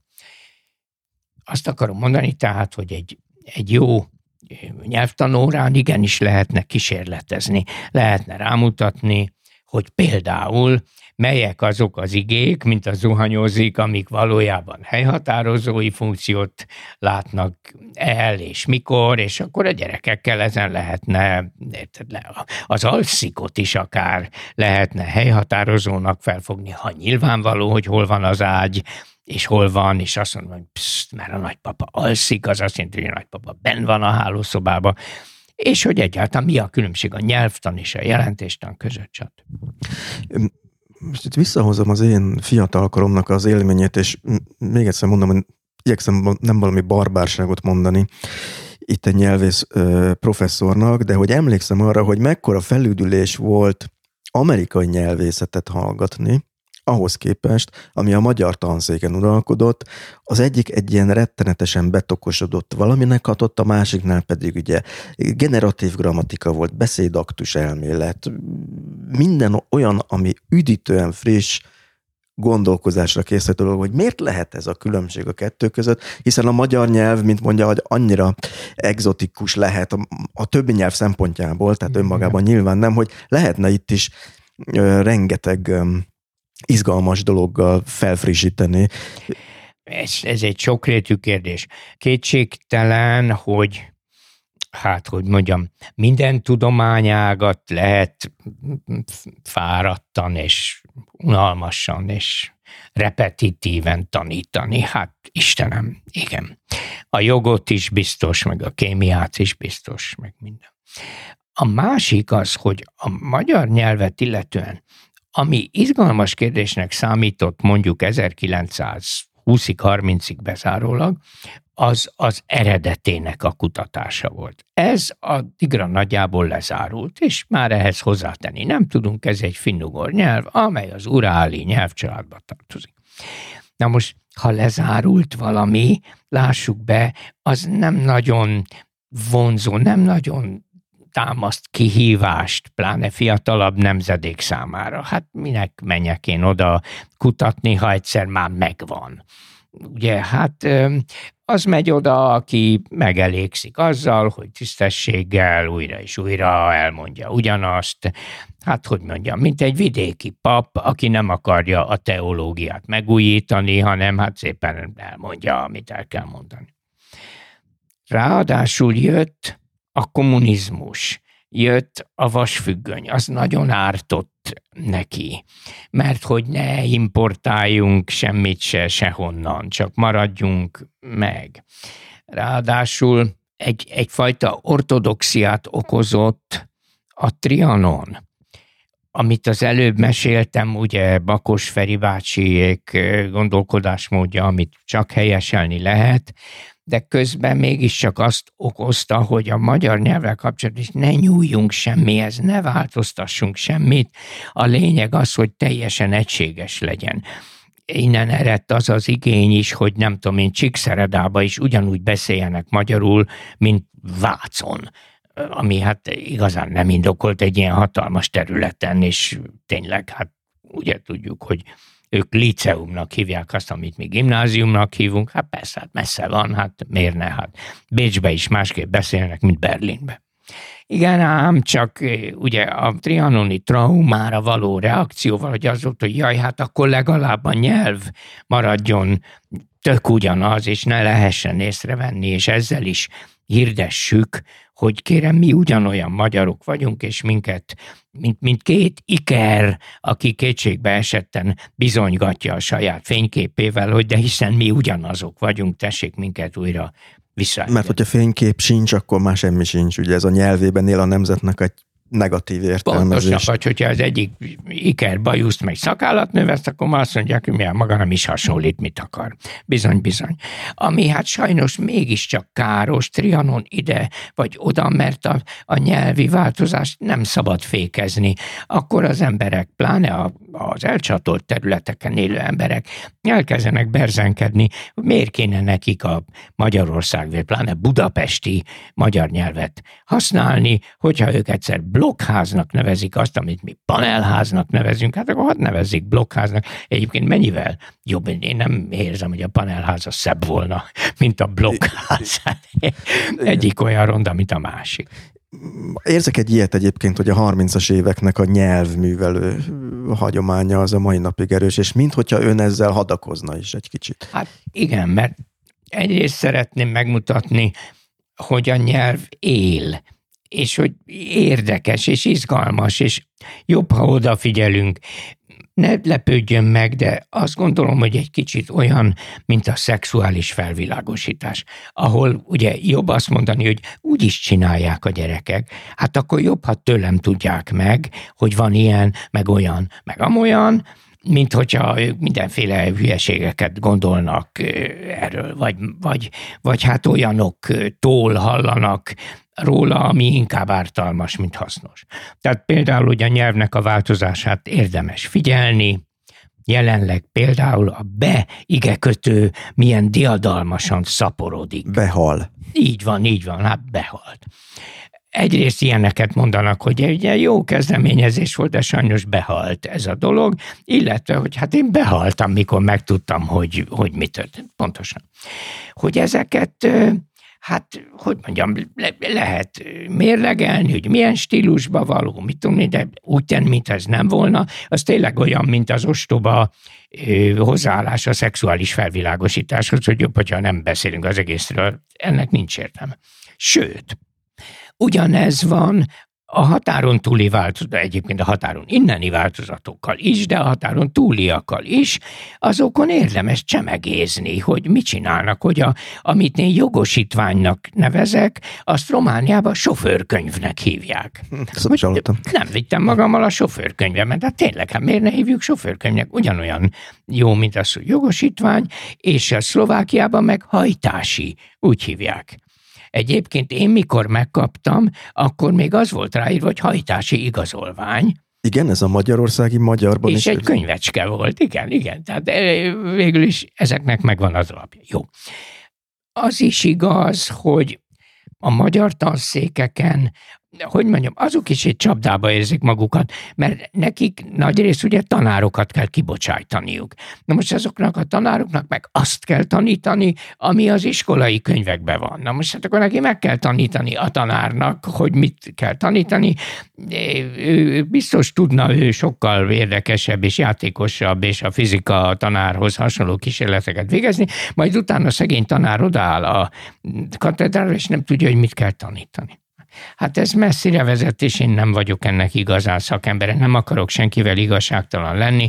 Azt kell mondanom, hogy ma egy üdítő pezsgés indult meg a magyar nyelvészeti szakmában, ennek centruma részben az akadémia, vagy most már nem akadémia, minden nyelvtudományi intézet, de nagyon sok magyar tanszéken is érdekes dolgokat csinálnak, és más elemzések jelennek meg, mint azt megszoktuk. Amit még szokott kárhoztatni, az a nyelvromlásnak a hangsúlyozása, hát, hogy... Persze, hát jó, a nyelvromlás az egy optikai csalódás, az az idősödő embereknek az optikai csalódása, tehát ezen mindenki szeret szomorkodni, hogy bezeg az előtt milyen jó volt, hát persze, igen. De úgy visszatérve Dantéhoz, megütötte a szememet, mondhatunk ilyet? Észrevettem. Egy nagyon érdekes sor az önfordításában, amikor ugye a pokolról ír, hogy mindenféle undok kiejtés. Van ott, benne igen. Is volt egy ilyen nyelvművelő, hogy hát ez csúnya beszéd. Igen, valószínűleg igen. Ez ma is van, amit az ember csúnyának tart. Ez teljesen rendben van. Én csak azt akarom mondani, hogy a nyelvészet maga ilyesmivel nem foglalkozik. De hát gondoljon bele, hát vannak csúnya állatok például, nem? Hát ne tagadjuk, vannak ronda állatok. Na de az állattani tanszéken, zoológiából ilyet hiába keres. Tehát ott van a baj, amikor sokan a nyelvésztől várják a megerősítését az ő szubjektív akár undoruknak, vagy romlásérzetüknek. A nyelvészet ilyenről nem tud. Ha valaki azt gondolja, hogy a nyelv romlik, hát kérem, tessék, ahogy sokan azt gondolják, hogy az erkölcsök például, azok évszázadok óta romlanak. Ez összefüggésben van az aranykorról alkotott képleteinkkel, ami szerintem ezzel lehet, hogy most sokan nem fognak egyetérteni a hallgatók közül, de pont a 20. század elején én úgy érzem, hogy nagyon sok veszélyes ideológiai kísérletnek is az alapja volt ez az érzet, hogy a modernitás lerombolta egy olyan társadalmat, és majd jön valaki, aki ezt az aranykort helyreállítja. Igen. De ez a Danténél is megjelenik, hogy ez a szobor ugye ott a pokolban, a nagyöreg, ha jól emlékszem, igen. Ezt a történelem szemléletet jelenik. Kréta szigetén áll a nagyöreg. Úgy van. Dante nagyon konzervatív volt, és szorongva nézte, hogy a világ hogy változik. Igen, például a mobilitás, tehát hogy alacsony sorból gyorsan sikerre vergődnek új gazdagok, hogy a nők például, hogy egyre szabadosabban élnek, hogy úgy járnak, hogy kim van a mellük, meg ilyenek, én nem tudom, hogy tényleg úgy jártak-e, vagy ez az ő túlzása, mint mikor ma azt mondjuk, hogy jó, hogy nem mesztelenül járnak az utcán, de senki sem jár mesztelenül. De kétségtelenül ő ezen szorongott, és van is két vagy három ének, ahol ő a saját ükapjával találkozik a paradicsomban, és az elmondja, hogy azelőtt bizony milyen szép volt, és mindenki milyen egyszerűen élt, és puritán volt még a világ. De ha abban gondolunk bele, hogy ez a panasz tulajdonképpen az ókori Rómában is folyton megjelölik, hogy a köztársaság jó erkölcsei szembeállítva a császárságéval, hogy úgy tűnik, hogy igen. Akkor ez ugyanaz az jól érzem, hogy ugyanaz az optikai csalódás, mint igen. a nyelvvel kapcsolatban, igen. hogy mindig elérkezik az embernek az életében egy pillanat, amikor azt képzeli, hogy régen minden jobb volt, igen, ugye szokták igen, mondani. Igen. És mondom, én nem is akarom azt mondani, hogy ez alaptalan ez az érzés, csak a nyelvészethez nincs köze. Arról még nem beszéltünk, hogyha a komédiához visszatérünk, hogy tulajdonképpen ön miért kezdte el lefordítani? Honnan jött egyáltalán az ötlet? Mert ez szerintem nem olyan, hogy egyszer csak úgy kell fel az ember, hogy na, én most akkor lefordítom a komédiát. De közben meg igen, tulajdonképpen. Jó, olasz szakot végeztem, tanultuk az egyetemen, olvastuk alaposan. Kardos Tibor volt a professzor, ő nevelt minket arra, hogy az apró betűs lábjegyzeteket is el kell olvasni. De aztán hát nem így alakult az életem. Ugye az angol tanszéken kaptam állást, és hát az egyetemen nem lehet egyszerre két lovon ülni, de beletanultam azért a középkorba, ugye a germanisztika, anglisztika révén, és különböző véletlenek voltak, ezt nem tudom, meséltem-e, egy barátnőmnél a lakásfelújítás volt, és megkért, hogy másszak föl a legmagasabb spejszpolcra, hogy ott egy kicsit rendet csináljuk, és ott feküdt egy példány az Isteni Színjátékból, olaszul. És a jel. Igen, és akkor mondom, ez micsoda? Azt mondja, ő nem tudja, az előző lakó hagyhatta ott, mondom, elvihetem, azt mondta, igen. És akkor elvittem, és akkor nézegettem, olvasgattam, és akkor már azért úgy, addigra én már fordítottam Shakespeare-t, valahogy rájöttem, hogy talán én tudok ilyen nagy bölényekre vadászni, és meg tudok birkózni talán ilyen feladattal, a sok apró betűs jegyzettel, a régies formákkal. És akkor nem is tudom még, Kolozsvárra hívtak egyszer még a Ceausescu alatt, illegális magyar iskola működött egy lakáson, amelyik mindig szombat délelőtt gyűjtött össze magyar gimnazistákat, akik egyébként nem tanulhattak magyarul, és oda kvázi rokonlátogatás címén néhányan mentünk Pestről, és egy ízben engem is elhívtak, hogy beszéljek Dantéról, mert tudták, hogy én olasz szakot végeztem, és hát a gyerekeknek a tananyagában, ugye a magyar tananyagban, hát ez szerepelt, mint világirodalom, bizony, és akkor rendesen fel kellett készülnöm, csináltam a gyerekeknek ilyen kiosztmányt, meg beszéltem róla, a Babits féle fordításból. És akkor már úgy éreztem, hogy ez nem igazán felel már meg a mai kornak, mert nagyon túl van díszítve, nagyon babicsos, nagyon szépen az ő lenyomata rajta van, mintha minden oldalról az ő halvány arcképe nézne ránk, ezt ő szándékosan így is gondolta, én pedig azt gondoltam, hogy lehet, hogy érdemes volna egy higgadtabb, vagy visszafogottabb fordítást csinálni. Egy picit, ha szabad egy ilyen hasonlatot mondanom, olyan volt az érzésem a Babicssal, mint az a tolmácsnő, aki túlöltözi a miniszterasszonyt, akit fordít. Holott a tolmácsnő az legyen szürke kis kosztümben, nehogy ugye őrá több szem szegeződjön, mint a miniszterasszonyra, aki hát esetleg egy csúnya idősödő nő. Ez általában véve a mai műfordítói iskolára jellemző, hogy meg kell tanulniuk háttérben maradni. Hát igen, lassan, de még mindig azért sokan, hát ugye a nyugatosok olyan szép és olyan hatásos fordításokat készítettek, Szabó Lőrinc, Tóth Árpád, Vas István, Vörös Sándor, hogy nehéz az alól, a hatás alól kivonni magát az embernek. Tehát volt ez a Kolozsvár, és akkor már motoszkált a fejembe. És akkor, hát aztán nem is tudom, egyszer csak valahogy, igen. De nem az élet útjának feléhez érve. Hogy amikor én ezt elkezdtem, én már nem tudom, 60 év körül voltam, igen. Szemben Babicsa például, aki nagyon fiatalon kezdte ezt csinálni, épp hogy az egyetemről kijött. Ugye arról már beszéltünk, hogy mennyire ki van tolva, úgymond szépen fogalmazva, azokkal, akik anyanyelvükön kénytelenek olvasni a mai napig.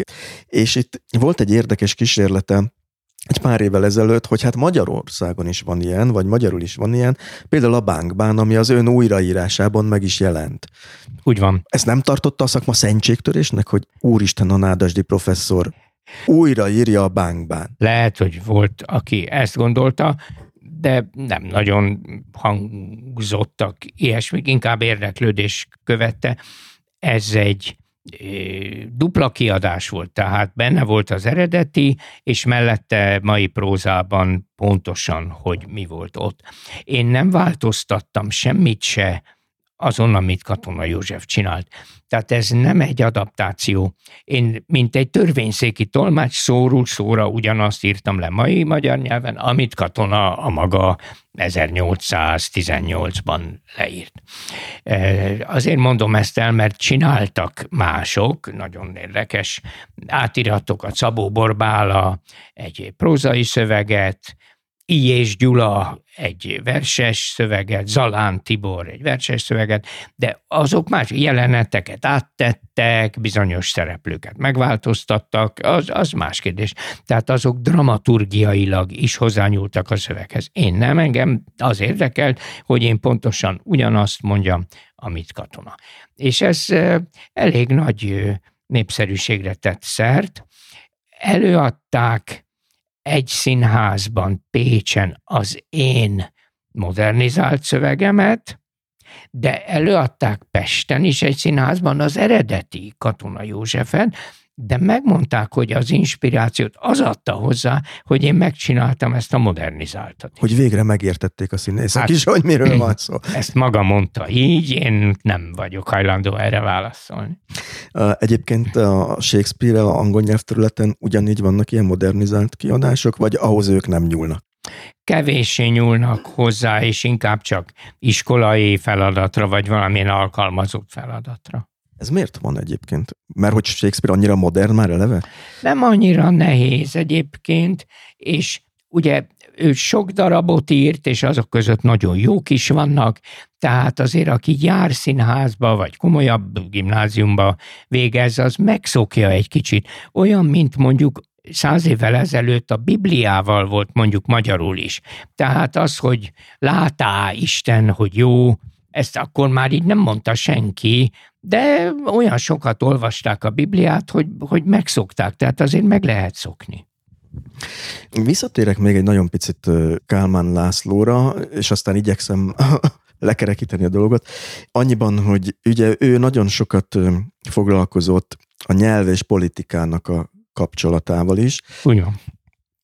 Önt nyelvészként nem zavarja az, ami most történik Magyarországon, mert ugye azt nem mondhatjuk azt, hogy az 50-es években élnénk, mert szerencsére úgy beszélgethetünk itt, hogy másnap nem fog megjelenni a fekete autó, de ahol én személy szerint rendkívül rosszul kezdem magamat érezni, az a nyelvi környezet, ahogy a politika használ a nyelvet, mert itt visszaköszönnek olyan megoldások, szavak, hogy elég elgondolkodtató. Erre nemmel kell válaszolnom, mert azt kérdezte, hogy nyelvészként. Na most nyelvészként nem. Nyelvészként én figyelem, hogy mit csinálnak. Az ostoba, hazug vagy gonosz nyelvhasználat lehet nyelvileg kifogástalan és hallatlanul érdekes.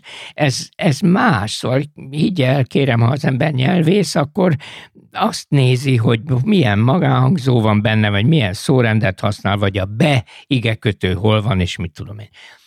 Ettől függetlenül, mint állampolgárt, én zavar engem, és én berzenkedve nézem a Fidesz propagandának a nyelvhasználatát, de ebből a nyelvészetet hagyjuk ki, az nem illetékes ebbe, és nem is törődik ezzel, az nem ide tartozik. Akkor hát nem nyelvészeti problémaként kérdezem azt, hogy például azt, amit Magyarországon pedofil törvényként szoktak emlegetni, Ott ön hogy állt ez az egész kérdéshez? Mert hát itt azért itt állampolgárként is... Felháborodva álltam hozzá, mert hát alantasnak és gonosznak tartom, hogy összemossa ugye a pedofiliát, ami egy szörnyű bűn, bárki ellen, akár kisfiú, akár kislány ellen követik el, összemossa a homoszexualitással, ami egyáltalán nem bűn, hanem egy adottság, és azt hát lehet jó ízléssel csinálni, mint azt egyébként más törvények tudomásul veszik, hiszen bejegyzett élettársi kapcsolatot lehet létesíteni azonos neműek között. Tehát az egész egy ocsmány propagandafogás. Ez egy kicsit visszamegy az előző koroknak a felfogásához, nem? Amikor talán itt a Dantéről is beszéltünk róla, amikor ez egy nagyobb, a természet elleni igen. bűnnek volt tételezve, és valamit ott próbál az emberekben birizgálni az ilyen évszázadokon bevett. Olyan kérem szépen, mint régen például, amikor azt gondolták, hogy aki nyomorék, az gonosz is. Hát erről ugye irodalmi művek szólnak, meg ezt így is fogták föl. De például még a vöröshajú emberekről is azt gondolták, hogy hát azt nem tudom. Édesanyám például egy mondókát tanított nekünk, vörös kutya, vörös ló, vörös ember, egy se jó. Ezt tanítottam. Ezt nem is hallottam. Igen. Úgyhogy nekem még vannak ötleteim a Fidesz központ felé, hogyha gondolja, akkor eladhatjuk még ezeket a propaganda ötleteket, hogy mely társadalmi rétegeket lehet még így bemocskolni. Hát ez ugye egy egészen nyilvánvaló és sajnos destruktív, de ezek szerint mégiscsak céltérő próbálkozás volt ez a pedofilia törvény. A fene tudja, nem tudom, hogy ettől valamennyire biztos, de na jó, mindegy, igen, folytassa. Ez sajnos ugye nem csak magyar jelenség, mert ha azt nézem, hogy Amerikában a kultúrháború, ami ugye évtizedek óta meghatározza az ottani politikai létezést, az utóbbi egy pár évben milyen fejleményei vannak, és a cinikus politizálásnak milyen válfaja vált sikeressé. Nekem ez riasztó, mint hogyha egyet visszaléptünk volna, vagy kettőt azon a táblán, amin mondjuk a 2000-es évek elején még máshol voltunk. Ebben igaza van. Igen. Jó, hát nyilván a történelem egy hullámmozgást mutat, de hát a visszalépésnek a legszörnyűbb példája az ukrajnai háború. Hát ki gondolta, hogy ilyesmi még Európában elképzelhető, és íme tessék, és ott vagyunk. Megint azt hittük, hogy a balkáni háború volt az utolsó, hát nem. És igaza van, Amerikában is, igen, még az is lehet, hogy visszajön a Trump, mint elnök, amitől az Isten mentsen. Igen, és nem független ez attól szerintem, hogy Putyin megmerte indítani ezt a háborút, hogy ő mint valami kultúrhérosz jelenik meg azokban a nyugati körökben is, amelyek ezt a visszalépést indukálják a politikában. Van ilyen, igen. A fehér lovon megérkező hős, aki a nyugati világ romlottságát majd helyrehozza. Na jó, ehhez képest azért diadalmasabbnak kéne lennie Ukrajnában. Igen, ez nem sőt össze. Azért ez elég szánalmas. Valami John Dee traktort elloptak, és akkor azt elvitték Csecsenföldre, olvasom az újságba, és nem vették észre a hülyék, hogy egy nyomkövető van benne, ami pittyeg végig, hogy hol van a traktor. Igen. Annyira szánalmas. Igen. De hogy... Ez volt itt az én érzésem, hogy itt ilyen visszalépések vannak, hogy ön nem tart attól, hogy megint egy olyan világban kell élni, ahol ez nem lesz természetes, hogy másfajta nem identitású emberek is vannak, és ez ugyanolyan természetes, mint hogy valaki így nézi a világot, vagy valaki úgy nézi a világot. Nem, annyira nem. Azért ez olyan, mint a nőemancipáció volt. Ez is egy emancipáció. Annak is vannak hullámvölgyei, és vannak országok és helyzetek, amikor azt mondjuk, hogy na azért a nőknek Kusa neve, és menjenek vissza a Sparhert mellé, és mit tudom én. De azért annyira nem, mint amikor egyáltalán nem járhatott nő egyetemre, azért azt senki se gondolja ma már, hogy ne lehetne beiratkozni, hogy ne lehetne tanító, jó nő, és így tovább. Tehát érti, azért a visszacsapások sekélyebbek, és szerintem ez a melegséggel is, vagy hát szóval a homoszexualitással is így lesz, de igen, azt el tudom képzelni, hogy legalábbis hát ilyen állami propaganda szinten ilyesmi, de bár nem látom igazából, hát nem tudom. Mert úgy tudnék, hogy ez amit a magyar propaganda rendszer, meg a média rendszer, amit változás itt történt az utóbbi években, ez nagyon erősen az orosz mintát követi, ez pedig a melegellenes propaganda meg egy konkrétan megjelenő ottani találmány volt, amivel úgymond egységbe lehet kovácsolni azokat az embereket, akik ettől tartanak, vagy veszélyeztetve érzik magukat ettől. Tehát maga most a Fidesz propagandára gondolom. Igen. Csak hogy mondjuk ki világosan, hogy miről van szó. Igen, valóban.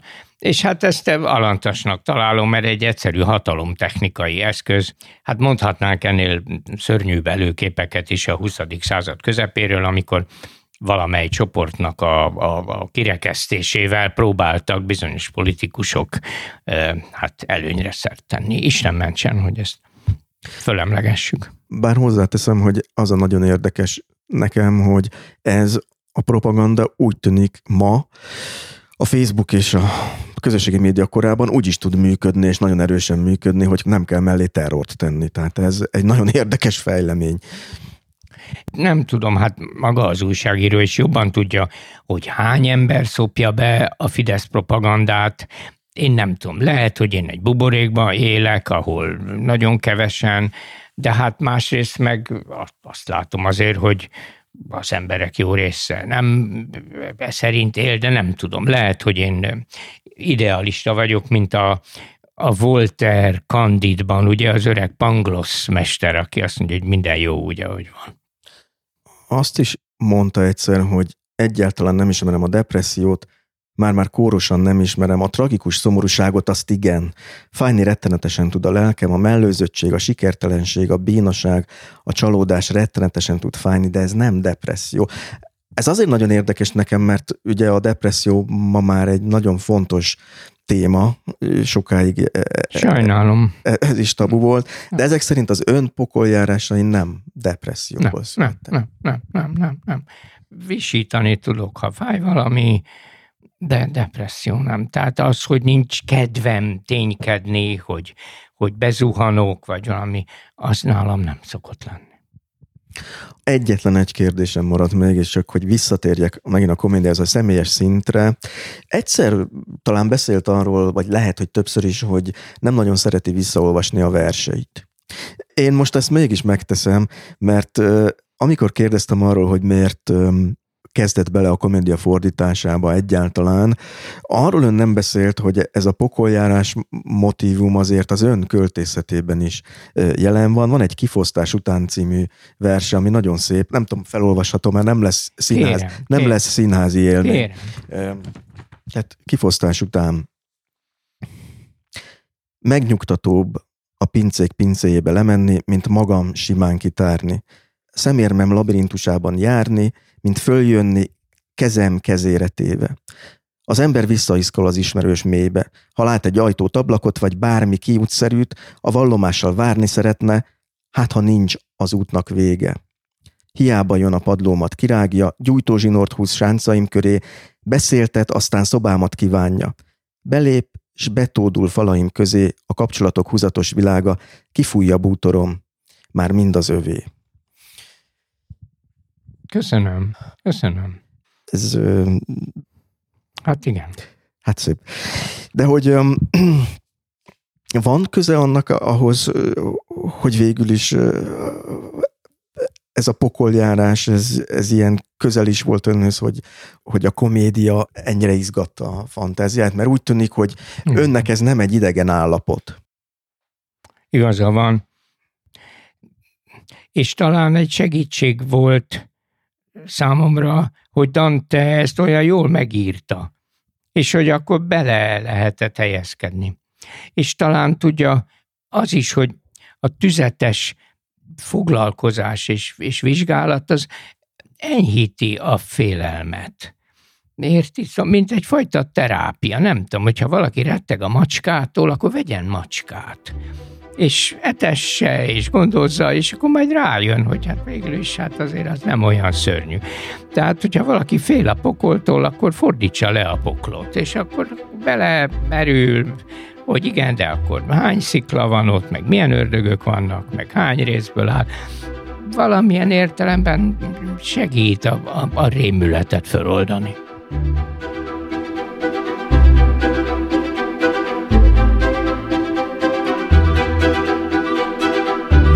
Ennyi volt mára az Élet meg minden, legalábbis ami ezt az epizódot illeti. Ez az adás is a hallgatók támogatásával készült. Ha támogatni szeretnéd a podcastot, megteheted a Patreonon. Linket találsz ehhez a műsor honlapján, amelynek címe az életmegminden.hu. A műsor végén pedig hallgass meg kérlek a további szponzorok egyébként hasznos ajánlatait.